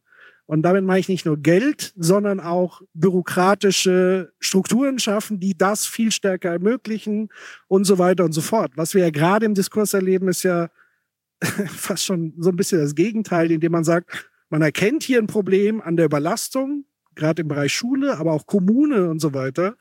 Und statt dann eben zu sagen, hey, wie können wir das Problem vor Ort gegenwärtig lösen, damit die Leute die Arbeit machen, die sie da machen, äh, wird da gesagt, naja, wir müssen dann irgendwo da draußen alles zumachen. Und, aber das löst ja das Problem vor Ort überhaupt nicht. Und es löst auch nicht das Problem für die Kinder, egal woher sie kommen, die genau diese Schulen äh, letztendlich brauchen, um so einen Ort zu haben.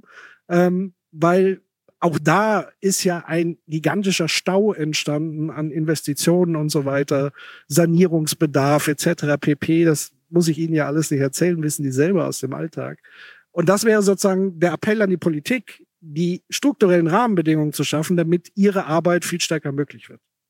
Ja, ja guten Abend. Mein Name ist Imke Bar. Ähm, ich würde ganz gerne vielleicht anknüpfen an das, ähm, denn irgendwie habe ich den Eindruck, genau das, dass die Kinder das so gut können, miteinander umgehen, geht irgendwann verloren. Und ich möchte nochmal auf diese Demokratieteilhabe für alle kommen. Wie erklären Sie, dass so viel Nichtwähler da sind, die sich eigentlich damit ja auch aus der Demokratie verabschieden? Denn das ist ja das Grundrecht eigentlich, was wir haben, dass wir uns beteiligen können über Wahlen. Ja, haben Sie eine Idee? also es gibt in der Soziologie natürlich schon so Ansätze, das zu erklären. Hartmut Rosa hat ja zum Beispiel diesen Resonanzbegriff so stark gemacht und er sagt, es gibt bei vielen Menschen irgendwie keine Resonanzerfahrung mehr zu der politischen Sphäre. Das ist irgendwie so erstarrt. Und ähm, dass, dass manche Menschen das Gefühl haben, meine Stimme wird dort nicht mehr gehört und es gibt keine Resonanz mehr zum politischen Feld. So, das ist also das ist so etwas, was oft diagnostiziert wird. Mit diesem Resonanzbegriff macht das der Hartmut Rosa. Ich finde das einen ganz interessanten Begriff. Also dass Demokratie davon lebt, dass dieses Versprechen der Demokratie, dass die Stimmen der Menschen gehört werden, dass das lebendig gehalten werden muss. Und da scheint es manche Menschen zu geben, die das Gefühl haben, das ist erstarrt. Das ist eine erkaltete Weltbeziehung hin zum Politischen. Das erklärt aber nicht warum, sonst eher eine Beschreibung jetzt nochmal davon. Ne? Und wie könnte man jetzt in Anlehnung äh, daran, dass man mit den Kindern beginnt zu arbeiten, wie könnte man also Systeme entwickeln, um Erwachsene zu begeistern? Also ich bin Pädagoge, ich bin sozusagen immer auf Dewey und auf Kinder und Jugendliche. Mit Erwachsenen arbeitest eher du. ich gebe das manchmal nennt man sie so vom Alter her, aber ob sie dann so sind.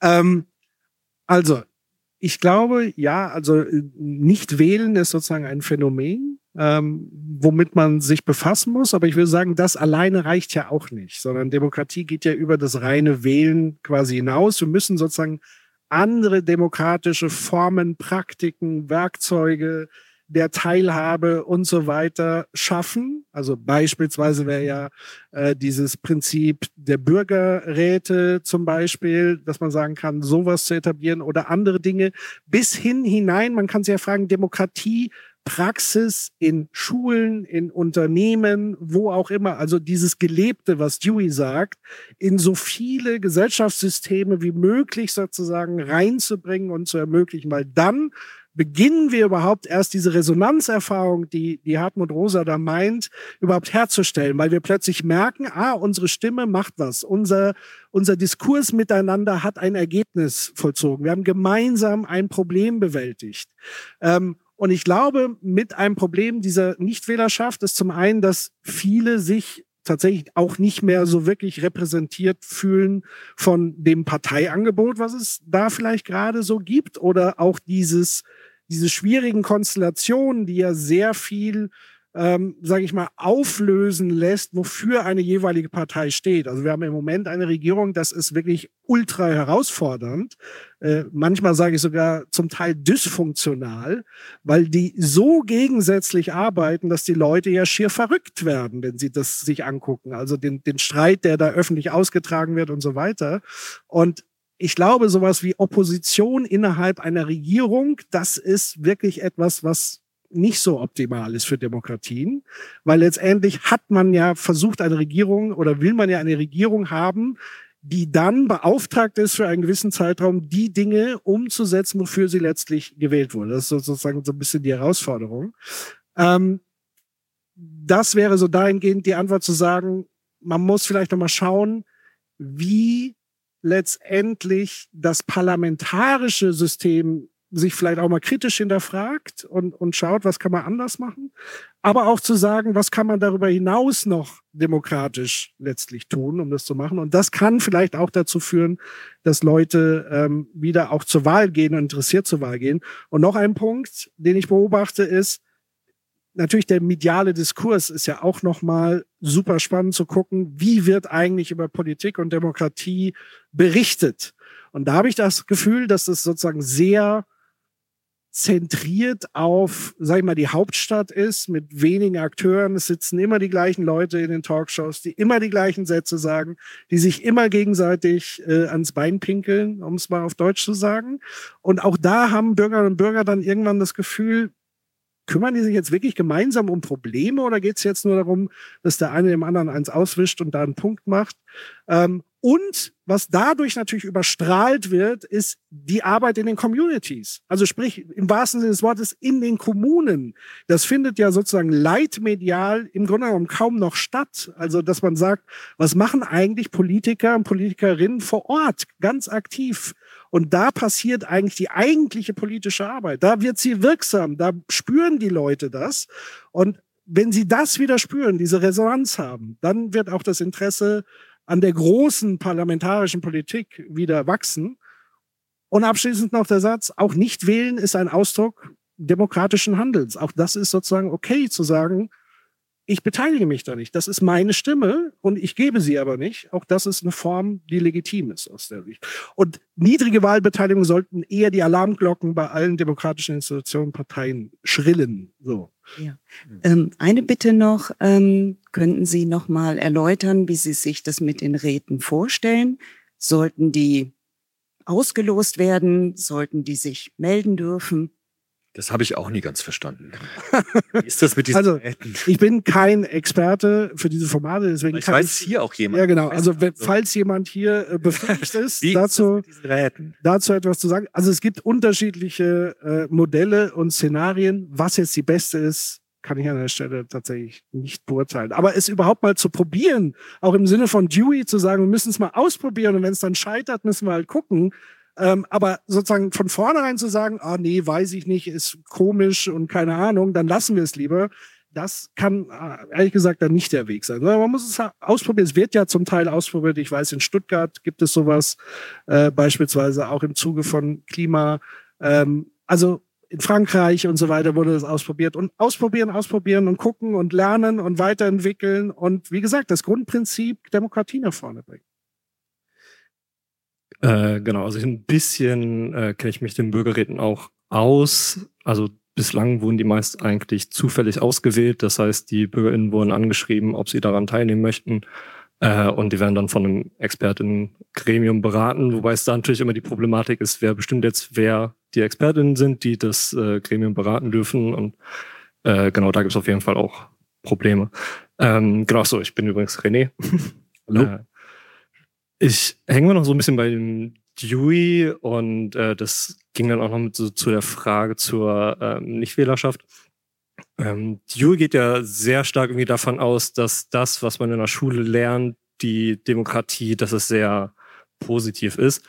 Aber Schule ist ja alles andere als demokratisch eigentlich. Also gerade zu der Zeit, als er es geschrieben hat, mit so einem preußischen Frontalunterricht, wo eine Autoritätsperson vorne steht und einfach nur äh, das Curriculum vorträgt, ist ja eigentlich alles andere als demokratisch. Das heißt, da braucht es ja eigentlich auch schon eine wohlwollende Autoritätsperson vorne.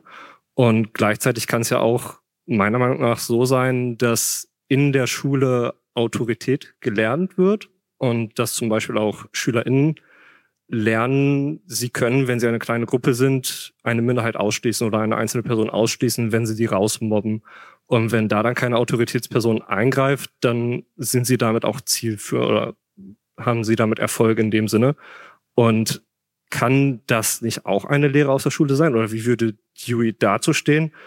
Und kann das dann nicht auch dazu führen, dass viele oder zumindest einige lernen, dass irgendwie ihr Leid nicht gehört wird, wenn die LehrerInnen das zum Beispiel ignorieren oder wenn die LehrerInnen sogar mitmobben. Auch das habe ich bei mir in der Schule erlebt. Ähm, und kann das auch zu Demokratie, äh, ja, Verdrossenheit führen. Das wäre so die erste Frage, was Dewey dazu sagt. Und das zweite ist, äh, weil du es auch schon angesprochen hattest, dass wir mehr Demokratie wagen müssten. Irgendwie reden wir die ganze Zeit über das politische System, aber überhaupt nicht über das wirtschaftliche System. Und gerade da habe ich das Gefühl, dass es mit Rosa gesprochen einfach eine, eine stumme Weltbeziehung gibt nur noch, weil einfach die eigene Stimme im wirtschaftlichen System, im Betrieb meist irrelevant ist. Äh, zumindest in den meisten Betrieben, von denen ich so mitkriege. Ähm, und führt das nicht, also das wirtschaftliche System, so wie es aufgebaut ist, nicht auch zu Politikverdrossenheit oder Demokratieverdrossenheit, wenn man da nicht gehört wird? Und wie könnte man da mehr Demokratie auch in die Wirtschaft bringen? Also zur Wirtschaft würde ich dich bitten, was zu sagen, aber kenne ich mich nicht aus. Äh, bei Dewey ganz klar. Also er hat sich ja gerade gegen diese ganz autoritären Unterrichtsformen gewehrt. Also das war ja gerade sein Gegenvorschlag. Ne? Also sagen wir, wir dürfen nicht jemanden vorne haben, der dann die Welt erklärt, sondern wir müssen über Projektunterricht gehen. Wir müssen sozusagen Schülerinnen und Schüler ähm, in die in die Lage versetzen, selbst Probleme zu lösen. Dewey hat immer sehr schön gesagt, die Schule leidet oft darunter, dass Fragen, äh, wie, wie war das? Moment, dass ähm, dass Antworten gegeben werden auf Fragen, die nie gestellt wurden. Ja, also, und seine Idee ist, das umzudrehen. Also, dass man zum Beispiel Projekte macht, aus denen dann bestimmte Fragen erwachsen und dann muss man quasi Lehrerinnen und Lehrer fragen, wie ist das eigentlich, wie kann man das Problem lösen? So und dann dann bleibt es auch. Also ich glaube, wenn wir an unsere Lernbiografie zurückdenken, haben wir, glaube ich, am meisten auch so gelernt. Also wenn ich tatsächlich ein Problem hatte und dann angefangen habe, zu überlegen, wie kann ich das lösen? Und die Informationen, die ich mir dann besorgt habe, die bleiben tatsächlich viel stärker, als wenn ich jetzt eine Klausur schreibe und es auswendig lerne, danach ist es vorbei. Dass wir da ganz viel noch machen müssen, ist vollkommen klar. Aber ich fand eben diese Beispiele, wir hatten jetzt die Lehrerin hier, da, da scheint mir das nicht so zu sein, dass das ganz autoritär ist. Und da scheint mir vieles ähm, wirklich zu sein, was auch äh, da ähm, äh, im Sinn ist. Und dieses Mobbing-Ding, da muss ich sagen, das ist echt eine große Gefahr. Also ich habe in der Hochschule bei uns das Thema Mobbing auch in meinen, in meinen Seminaren. Und da gibt es so viele Leute, die erzählen, dass sie das erlebt haben. Und äh, das ist für mich ähm, etwas, was an diese Grundwerte-Geschichte geht, also diese, an diese, an diese ähm, Menschenwürde. Weil ich dann immer Menschen äh, versuche zu ermutigen, wenn du darüber erzählst, dann äh, kannst du darstellen, was Würde ist, weil man es erlebt hat, wie es ist, wenn das verletzt wird. Und das finde ich sehr wertvoll, wenn Menschen anfangen, darüber zu erzählen. Und ich glaube, wir müssen über dieses Thema Mobbing, Bullying an Schulen oder auch im Jugendalter müssen wir mehr sprechen. Also ich glaube, das ist ganz, ganz wichtig, dass wir, dass wir darüber ins Gespräch kommen, dass wir uns erzählen, wie das war und was das auch mit mir gemacht hat. Und das ist auch Demokratie, dass wir so einen Würdebegriff, der ja manchmal vielleicht etwas abstrakt ist, dann plötzlich in der Lebenswelt sichten können, indem wir die Menschen zu Wort kommen lassen, die das erlebt haben und vielleicht sogar ganz mutige Jugendliche, das gibt's bei mir auch. Manche Studierenden sagen mir also, wenn ich jetzt ganz ehrlich bin, ich habe da mitgemacht. Und ich bin auch in so einen Strudel da reingekommen, ähm, wo ich mich heute frage, wie konnte ich das nur tun? Und das ist, das ist wichtig. Also ich glaube, das sind Gespräche und Begegnungen, die dann wieder sowas wie Demokratie, wie Menschenwürde, wie diese Grundrechte lebendig machen. Und äh, darüber zu sprechen, fände ich extrem wichtig. Ich versuche das in meinen Seminaren auch tatsächlich. Und ähm, es ist schon, schon krass, wie oft das passiert. Das muss ich da an der Stelle einfach sagen. Und das ist natürlich überhaupt nicht das, was Demokratie will, ist ja klar. Das ist das Gegenteil. Jetzt kommen wir zur Wirtschaft, aber mit dem Brückenschlag zur Schule, weil die hängen ja schon durchaus unmittelbar zusammen. Und an der Stelle will ich tatsächlich einmal eine, eine kurze Ideologiekritik äußern wollen. Und zwar, du hast ja vorhin das preußische System sozusagen angesprochen und im Grunde genommen könnte man sagen, wir haben das so ein bisschen modernisiert. Man könnte auch sagen, das neoliberale System ist etwas, was in der Gesellschaft zumindest sehr würde ich mal sagen, vorherrschend ist. Also da geht es um das Thema Leistungsprinzip, es geht um das Thema Selektion von Leistung. Also das ist ja im Grunde genommen, wenn man so will, Schule ist eine Art Selektionssystem, wenn man so will, also über Noten etc. Wir haben dieses dreigliedrige Schulsystem und am Ende kommt dann eine schön geordnete Gesellschaft raus. Also es kommen dann Akademikerinnen äh, und Akademiker Arbeiter und so weiter und so fort. Ähm, und das ist ja schon mal eine strukturelle Vorbedingung, die genau eigentlich so ein bisschen diesem demokratischen Grundgedanken schon von vornherein widerspricht. Und das Ganze, und da hatten wir ja gerade das, das Beispiel, zwar haben wir hier eine wunderbare, ähm, sag ich mal, Aufweichung oder Verflüssigung dieser Hierarchie. Aber ich nehme an, ähm, die Dame arbeitet trotzdem in einer hierarchischen Struktur wiederum innerhalb des Schulsystems. Also da gibt's dann Rektoren, meistens tatsächlich auch eher männlich als weiblich, ähm, die wiederum ja dann strukturell vorgeben, was zu tun ist. Man hat einen Lehrplan, den man erfüllen muss, etc. pp. Und Schule und der Zweck von Schule ist zunehmend und immer mehr, und das kritisiert ja auch Dewey zu seiner Zeit des Taylorismus, wo er eben sagt, Schule ist jetzt nicht der Hauptzweck, dass wir Menschen in die Arbeit und an die Fließbänder und sozusagen in die Büros letztlich schicken, sondern es geht letztendlich darum, dass wir uns als Menschen bestmöglich Potenzial entfalten können äh, und gemeinsam im Zweifel Probleme lösen. Jetzt zur Wirtschaft. Wirtschaft ist auch ein interessantes Phänomen. Ich arbeite ja sozusagen in, in der Organisationsberatung und da stelle ich auch immer wieder fest, dass diese Ideologie, nämlich zu sagen, zum Beispiel ein Team oder eine Leistung ist die Summe seiner Einzelteile, was völliger Quatsch ist, weil natürlich ein Team aus diesem kollektiven Beziehungsflecht agiert. Aber wir neigen halt dazu, so Einzelleistung irgendwie zu beurteilen und das Ganze zu separieren. Und wenn man das zu sehr auf die Spitze treibt, dann haben wir am Ende so eine Art Ellbogen-toxische Kultur, auch in Unternehmen ganz oft, der man begegnet, wo es eigentlich nur darum geht, wer macht jetzt den besten Punkt, damit die Karriere vorangeht, die Beförderung nach oben. Und das eigentliche Problem und die eigentliche Wertschöpfung auch am Ende des Tages bleibt eigentlich dabei komplett auf der Strecke. Also das heißt, am Ende habe ich dann eine Unternehmenskultur, die eben nicht den Zweck des Unternehmens erfüllt, sondern eine Kultur, wo es darum geht, die Einzelleistung letztendlich irgendwie zu absolvieren und zu belohnen. Auch da findet man das sozusagen wieder. Und jetzt die Frage, was, was könnte man da anders machen? Zum einen natürlich im Kleinen, sage ich mal, auf Teamebenen gibt es da schon in vielen Unternehmen, dass man sagt, es geht eher in, in so eine Selbstorganisation, also auch ein Demokratisierungsprozess in Unternehmen findet letztendlich an vielen Stellen statt, weil man festgestellt hat, ah, es gibt wieder mehr Resonanz, also das Team weiß, was, was zu tun ist und sie machen es gemeinsam, sie machen es kooperativ und kommen dann auf produktivere Ergebnisse im Zweifel. Ähm, und das kann man und jetzt kommt man die Makrowirtschaftsebene. Wir, wir haben Kapitalismus sozusagen, der ganz klar sagt, ähm, diejenigen, die Kapital haben, haben die Produktionsmittel, denen gehört sie alleine. Sie haben die volle Verfügung darüber. Sie können sozusagen auch diktieren oder entscheiden, was produziert wird. Oder manche würden das verklausulieren, sagen, ja, der Markt wird es machen, aber das ist natürlich Quatsch, weil am Ende sind es Personen, die Entscheidungen treffen, welches Art, welche Art von Auto produziert wird, mit welcher Art von Technologie, die dahinter steht und so weiter und so fort. Und auch das ließe sich eigentlich im großen Stile demokratisieren und das Prinzip gibt schon beispielsweise Genossenschaften, wo man sozusagen auch sagt, naja, wir, wir arbeiten nicht nur gemeinsam an einem Ziel und einem Produkt, einem Service, wie auch immer, sondern sie gehört uns auch in, in Teilen. Und damit übernehmen wir auch gleichsam eine andere Form von Verantwortung. Also das heißt, all diese Dinge gibt es theoretisch. Man muss sich halt eben dann nur die Frage stellen, für welche Art von Ideologie entscheide ich mich denn jetzt? Für die eher, wo man sagt, der Mensch ist ein soziales Wesen und als Team ist man gemeinsam stärker im Zweifel als die Summe seiner Einzelteile?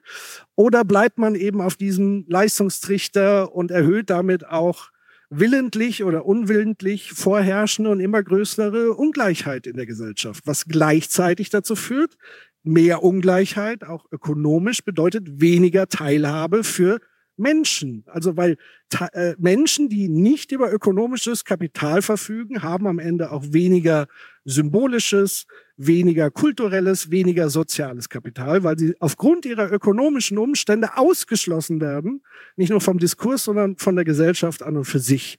Also wenn ich nicht einfach mal mit Freunden irgendwo weggehen kann, ins Restaurant gehen kann, das ist ja auch schon eine Art Akt des Diskurses, wenn man so will aber auch wenn Vereine kein Geld mehr haben, um Räumlichkeiten zur Verfügung stellen und all diese Dinge, dann ist Ungleichheit eine echte Bedrohung für die Demokratie an und für sich. Ähm, Also das heißt, alles ist irgendwie da, selbst im Wirtschaftsbereich, der alles andere als demokratisch aufgestellt ist. Aber wenn wir das wirklich wollen würden als Demokratinnen und Demokraten, dann würden wir das auch in dem Bereich machen. Und es wird ja auch gemacht. Also auch auf so einer Ebene, sag ich mal, Betriebsräte, ähm, Mitbestimmung in Unternehmen, all das in der Bewegung, die aber hart erkämpft werden und werden müssen, wenn man es ernst meint mit dem demokratischen Gedanken. Ja, aber gleichzeitig haben wir ja mit den Quants und Klattens irgendwie zwei Familien, die mehr Geld besitzen als 40 Millionen Deutsche. Also da scheint es ja einfach entweder keinen Willen zu geben oder kein Wissen, die äh, Wirtschaft irgendwie demokratischer zu gestalten. Und wie kommt man dahin, dass jetzt irgendwie der Hass, der dann meist irgendwie auf Ausländer kanalisiert wird, stattdessen irgendwie auf die Reichen kanalisiert wird äh, und dass es da einfach zu Enteignungen oder dergleichen kommt und zu Vergesellschaftungen. Also da zitiere ich äh, meinen Kollegen und guten Freund Human Nagafi, der immer sagt, und er zitiert, glaube ich, irgendeinen Rapper, der sagt, don't hate the player, hate the game. Also sprich, den Reichen jetzt anstatt den Ausländer äh, zu hassen, ist jetzt auch nicht das Ding, weil die Person handelt ja auch nur in einer Struktur, in einem System, was sie sozusagen ja für die Dinge belohnt, die sie halt da gerade tut. Manche haben ja auch einfach Glück, also hier die benannten Personen, die sind ja qua Geburt da reingekommen. Das haben die sich ja gar nicht erarbeitet in dem Sinne. Das heißt, die haben ja ihr eigenes Schicksal des Reichtums auch geboren. Klar könnte man jetzt sagen, ja, ihr könnt ja das Geld irgendwie spenden oder keine Ahnung was. Aber das ist doch nicht die Frage der Demokratie. Die Frage der Demokratie ist doch zu schauen, wie kann ich die strukturellen Bedingungen dahingehend verändern, dass so ein Phänomen eben nicht auftritt. Und da würde ich mir schon mal von Politik wünschen, und ich habe viele Interviews äh, mit Politikern und Politikern gesehen, ähm, wo tatsächlich so die Frage gestellt wurde, ja, was ist denn so Demokratie für Sie? Und dann Sie allen Ernstens, Ernstes sagen, ja, jeder hat doch hier die gleiche Stimme. Das ist doch voll, völliger Quatsch. Also weil genau Kapital bedeutet ja Macht. Also diese Leute, die benannten Leute und viele andere Leute haben ja sozusagen fast schon einen eigenen Parkplatz vor dem Parlamenten oder den Institutionen. Das heißt, die haben natürlich eine viel größere Stimme im Diskurs. Ähm, und sich das überhaupt mal grundsätzlich bewusst zu machen, das wäre schon mal ein erster wichtiger Schritt, um dann natürlich dafür zu sorgen und sich die Frage zu stellen, okay, wie können wir diese Gegebenheiten strukturell aktiv ähm, verändern? Aber ja, das ist ein Problem. Das wäre im Luhmerschen systemtheoretischen Sinne quasi das wirtschaftliche System und das politische System. Aber sind wir nicht irgendwann auch an einem Punkt, wo das wirtschaftliche System einfach so viel mächtiger ist als das politische, dass das politische nichts mehr machen kann? Also wir hatten jetzt neulich den Fall, dass ähm, Biden mit den Gewerkschafterinnen in den USA auf die Straße gegangen ist, in der Automobilindustrie, äh, obwohl er der Präsident der Vereinigten Staaten ist, allgemein als der mächtigste Mensch der Welt angesehen wird. Und trotzdem hat er es irgendwie für notwendig erachtet, äh, auf die Straße zu gehen, statt halt irgendwie seine politische Macht zu nutzen. Also sind wir schon an einem Punkt, wo das wirtschaftliche System so mächtig ist oder äh, gibt es da noch Hoffnung? Also Hoffnung gibt's immer. Äh, das ist äh, an der Stelle ganz, ganz wichtig. Und es gab und gibt in der Menschheitsgeschichte auch schon immer plötzliche Veränderungen und überhaupt Veränderungen. Also das heißt, ich würde da nie aufgeben. Ähm, deswegen für mich in, an erster Stelle ist wirklich dieses Problembewusstsein zu entwickeln. Das war ja auch das, was Dewey sagt. Wir müssen gemeinsames Verständnis für dieses Problem entwickeln. Ähm, wenn das sozusagen gegeben ist, dann können wir sozusagen auch gemeinsam an den Lösungen arbeiten. Die Frage, ob jetzt das Wirtschaftssystem, das politische System jetzt irgendwie übertrumpft, würde ich sagen, ja, solange wir das zulassen, ist das der Fall. Aber dann müssen wir aufhören, das genau zuzulassen. Würde aber wiederum im ersten Schritt bedeuten, wir müssen dieses Problem auch als gewichtig einschätzen, nicht nur erkennen, sondern wirklich gewichtig einschätzen. Und dann, ja, mobilisieren sich ja Menschen. Es entstehen Bewegungen, soziale Bewegungen. Daraus sind Gewerkschaften entstanden, daraus sind Arbeitskämpfe entsprungen und so weiter und so fort. Das heißt, das hat es ja alles gegeben und es gibt es heute noch. Ähm, und von daher vertraue ich sozusagen auch ein Stück weit auf genau diese Prozesse, dass das vielleicht wieder im Bewusstsein äh, der Menschen, und ich würde sagen, die Mehrheit leidet ja genau unter diesen Umständen im Zweifel, dass da dann auch Dinge passieren und Dynamiken passieren. Ich hoffe sehr, dass du recht hast. Klopf auf Leder. Ähm, guten Abend, ich bin Kai Wanetzki und meine Frage würde wahrscheinlich auch da ja, fast ein bisschen anknüpfen, denn ich würde gerne auch noch weiter in die Problemanalyse geben und fragen, also ich glaube ja, dass alle Leute, die in die Politik gehen, ist egal welche Partei, etwas genuin Gutes für die Gemeinschaft wollen. Aber woran liegt es dann, dass die Parteien es nicht mehr schaffen, verschiedene Lösungen anzubieten, sondern sich auch, ja, also Sie haben es ja schon gesagt, ist, also diese Arena ist noch ein Selbstzweck, denn wenn man ja davon ausgehen wollte, dass alle also ich glaube ja, dass sie was Gutes wollen. Dann hätte man ja eigentlich jetzt wahrscheinlich fünf verschiedene Lösungen auf dem Tisch liegen. Nehmen wir jetzt als Beispiel das Problem die Klimakrise, ähm, die ja zumindest eigentlich alle zum Ziel führen würden. Aber das ist ja nicht der Fall. Also ich glaube, keine Partei schafft es jetzt richtig, wirklich dahin zu steuern. Und äh, wir prügeln uns ja eigentlich nur noch darum, dass man überhaupt da ein bisschen vorankommt, anstatt zu sagen, welche Lösung ist jetzt die bessere. Und äh, ja, da wollte ich fragen, woran liegt das? Also ist das auch schon Problem in den Strukturen der Partei, auch der Einfluss vielleicht von der Wirtschaft, der da im Weg steht oder woran liegt's? Aber könnte es auch daran liegen, jetzt mal so ganz pragmatisch gesprochen, dass dieses Problem einfach unglaublich schwer ist. Also ich erlebe schon, die Politik, die ringt halt um Möglichkeiten, das, das zu bearbeiten. Aber es gibt halt wahnsinnig viele Interessen, die damit hineinspielen. Und ich glaube schon, dass dieses Problem einfach unglaublich komplex ist, gerade mit, mit Umwelt, mit Klima. Und ich erlebe eigentlich die Politik jetzt nicht so, dass, dass da nichts gemacht wird. Das ist, also so erlebe ich Politik nicht, sondern ich erlebe schon, dass da ein Ringen da ist, dass auch gestritten wird darum. Und ich glaube tatsächlich, dass, dass sehr, sehr viele Politikerinnen und Politiker gute Absichten haben. Und ich finde es schon vielleicht sogar ein Zeichen für, wenn wir das mal so sehen, für eine lebendige Demokratie, dass wir tatsächlich um diese Themen ringen, sie sozial verträglich halten wollen und trotzdem Klimaschutz, weil Politik letztendlich auch Ausgleich von Interessen herstellen muss. Und deshalb ist auch, glaube ich, dieses Problem einfach so unglaublich groß mit, mit der globalen Klimakrise. Also das würde ich einfach an der Stelle auch nochmal als drittes ins Spiel bringen, neben Wirtschaft und Politik, einfach die Größe dieser, dieser Herausforderung. Ich würde tatsächlich aber in Teilen in Frage stellen, dass alle Politikerinnen und Politiker sozusagen gleichsam ein hohes Interesse am Gemeinwohl haben. Äh, sondern es ist ja zum Teil, was Nils ja gerade gesagt hat, sind Interessensvertreterinnen.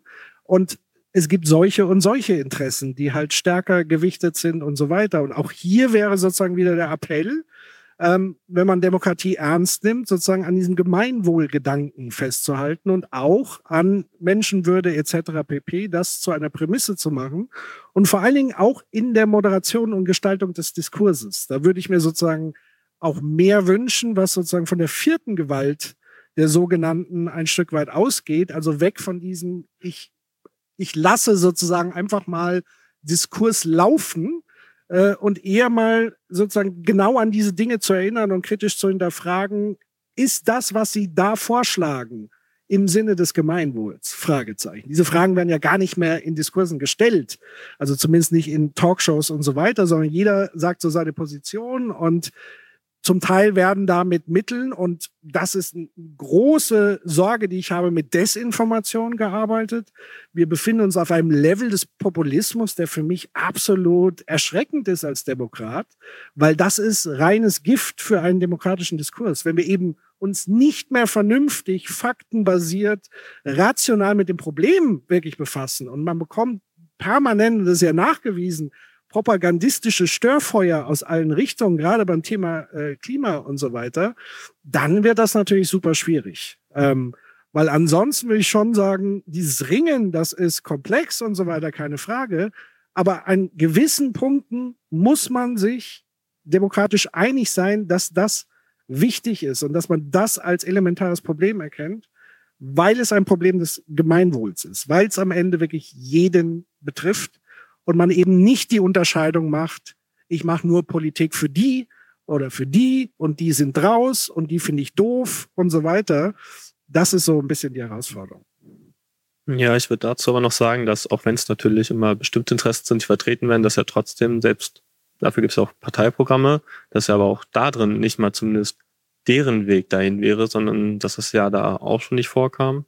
Und wenn man jetzt noch bei den Medien sind, dann wäre die Frage, da ist es ja vielleicht auch noch ein bisschen schwieriger anzusetzen, dieses Problem zu lösen. Also ich würde Ihnen auch zustimmen in Ihrer Analyse. Äh, wie könnte man denn da dann was in die Richtung bewegen, Richtung Medien, dass sich das vielleicht ändert, dass da ein äh, konstruktiverer Diskurs entsteht oder dass man da vielleicht auch mal wirklich mehr ja, achtsam, also dass man auch die Nachrichten vielleicht dann achtsamer liest oder dass das mal kritisch hinterfragt wird oder auch vielleicht äh, ja ein bisschen mehr, muss man ja schon sagen, vielleicht auch geächtet wird, wenn es so populistisch wird von der Gesellschaft.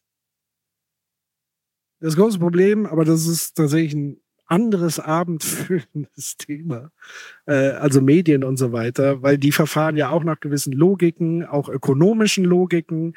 Und natürlich, und das hat man ja beim Wahlkampf oder überhaupt zu Zeiten von Trump gemerkt, und ich bin wirklich entsetzt, dass auch unsere Medien nichts aus Trump gelernt haben anscheinend.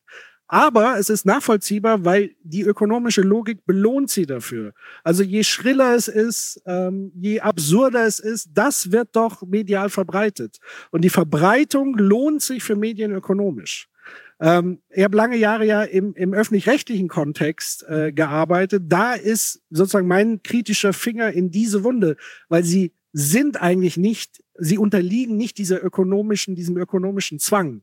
Und da wundere ich mich, weil der öffentlich-rechtliche Rundfunk wurde mal sozusagen als Schützer und Hüter der frischen Demokratie der Bundesrepublik Deutschland ja extra gegründet, damit diese Dinge halt nicht mehr passieren, also Propaganda, Desinformation etc., dass da offenbar irgendwie ein Stück weit, warum auch immer, Dinge verloren gegangen sind und sie sich trotzdem dieser ökonomischen Logik nach Quoten, Klicks und so weiter unterwerfen und ihre ureigene Aufgabe, nämlich die Demokratie zu schützen und aktiv auch einzugreifen, da wo es sein muss, äh, dass sie das scheinbar, zumindest gefühlt, man mag mich korrigieren, äh, sehe ich eher vernachlässigt an der Stelle. Und da wäre für mich zumindest der Ansatz zu sagen, liebe Leute, gerade da müssen andere Dinge sozusagen stattfinden und sich auch nicht unterbuttern zu lassen von so Sprüche wie, ja, man muss alle Meinungen gleichwertig. Nein, muss man im Zweifel nicht. Wenn sie antidemokratisch sind, dann muss man es halt benennen.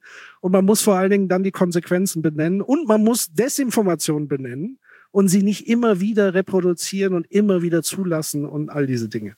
Und zum Punkt des Parteienprogramms, also das, also es wird wahrscheinlich auch wieder aufs Problembewusstsein hinauslaufen, aber ich würde sagen, es wäre ja die Zeit lang genug da, das als Problem zu, zu begreifen und trotzdem ist ja quasi, also ja, das Überleben der Menschheit, vielleicht nicht ganz, aber zumindest unserer Gesellschaft, ja eigentlich schon ein essentieller Punkt und der kommt ja auch nicht vor, also dass da nicht jeder zumindest seinen eigenen Weg irgendwie in Richtung Lösung geht, sondern dass das halt da auch noch gar nicht passiert. Also woran scheitert es denn, dass die, die Parteien das dann vielleicht immer noch nicht ganz begreifen, äh, dass man das dann auch wirklich angehen muss?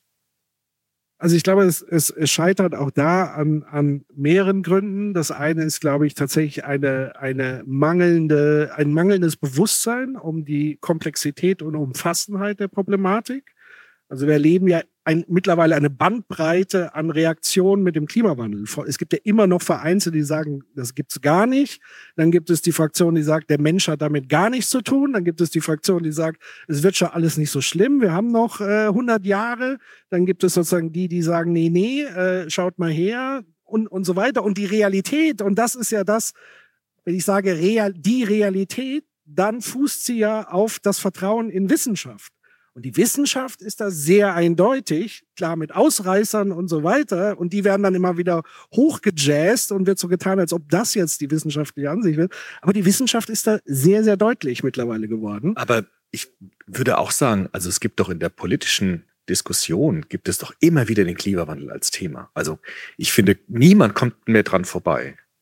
Und äh, das finde ich doch schon eine erstaunliche Situation. Also dass das dass tatsächlich also alle Politikerinnen und Politiker, die ich höre, die haben irgendwie dazu eine Haltung. Also es ist doch so auch im Parteiprogramm. Ich kenne jetzt nicht die konkreten Formulierungen, aber ich denke schon, dass ganz viele Parteien das aufgenommen haben und auch darum ringen um dieses Thema. Also ich sehe das nicht, dass da niemand was mit zu tun haben will. Also so erlebe ich das nicht.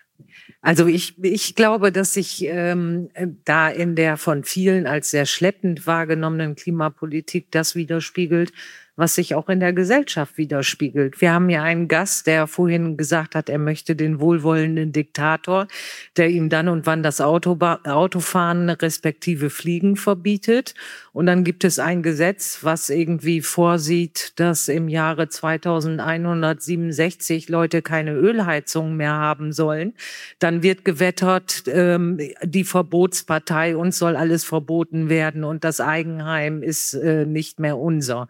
Und ich ich glaube, dass äh, genau das, ähm, die Diskrepanz auch in der Bevölkerung sich auch genauso im Parteienspektrum widerspiegelt und ähm, deshalb halt in der Tat so gerungen wird. Aber ich will das nochmal mit einem anderen Thema verknüpfen.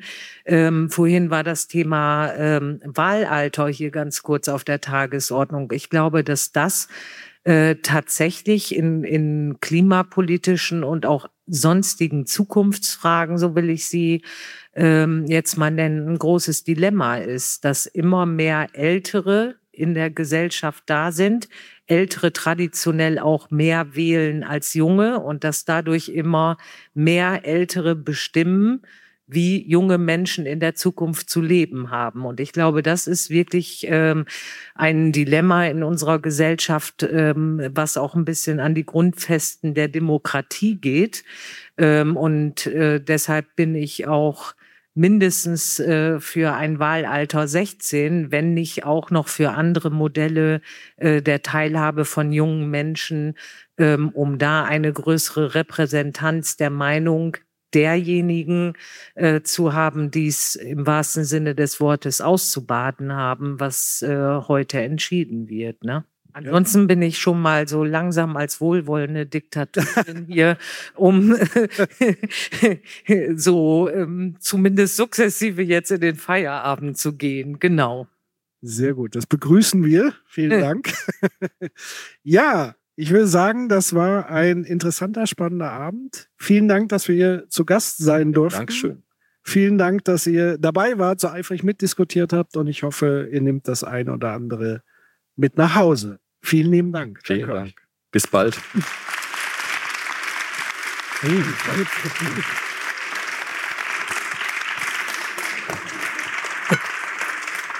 Ich habe vorhin gesagt, ähm, ich bin granatennervös, weil das ist äh, tatsächlich der erste Podcast, an dem ich teilhaben durfte. Auch eine Form von Teilhabe und demokratischer Teilhabe.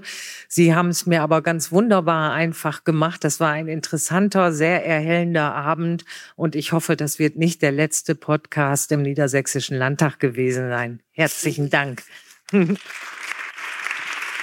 Dankeschön.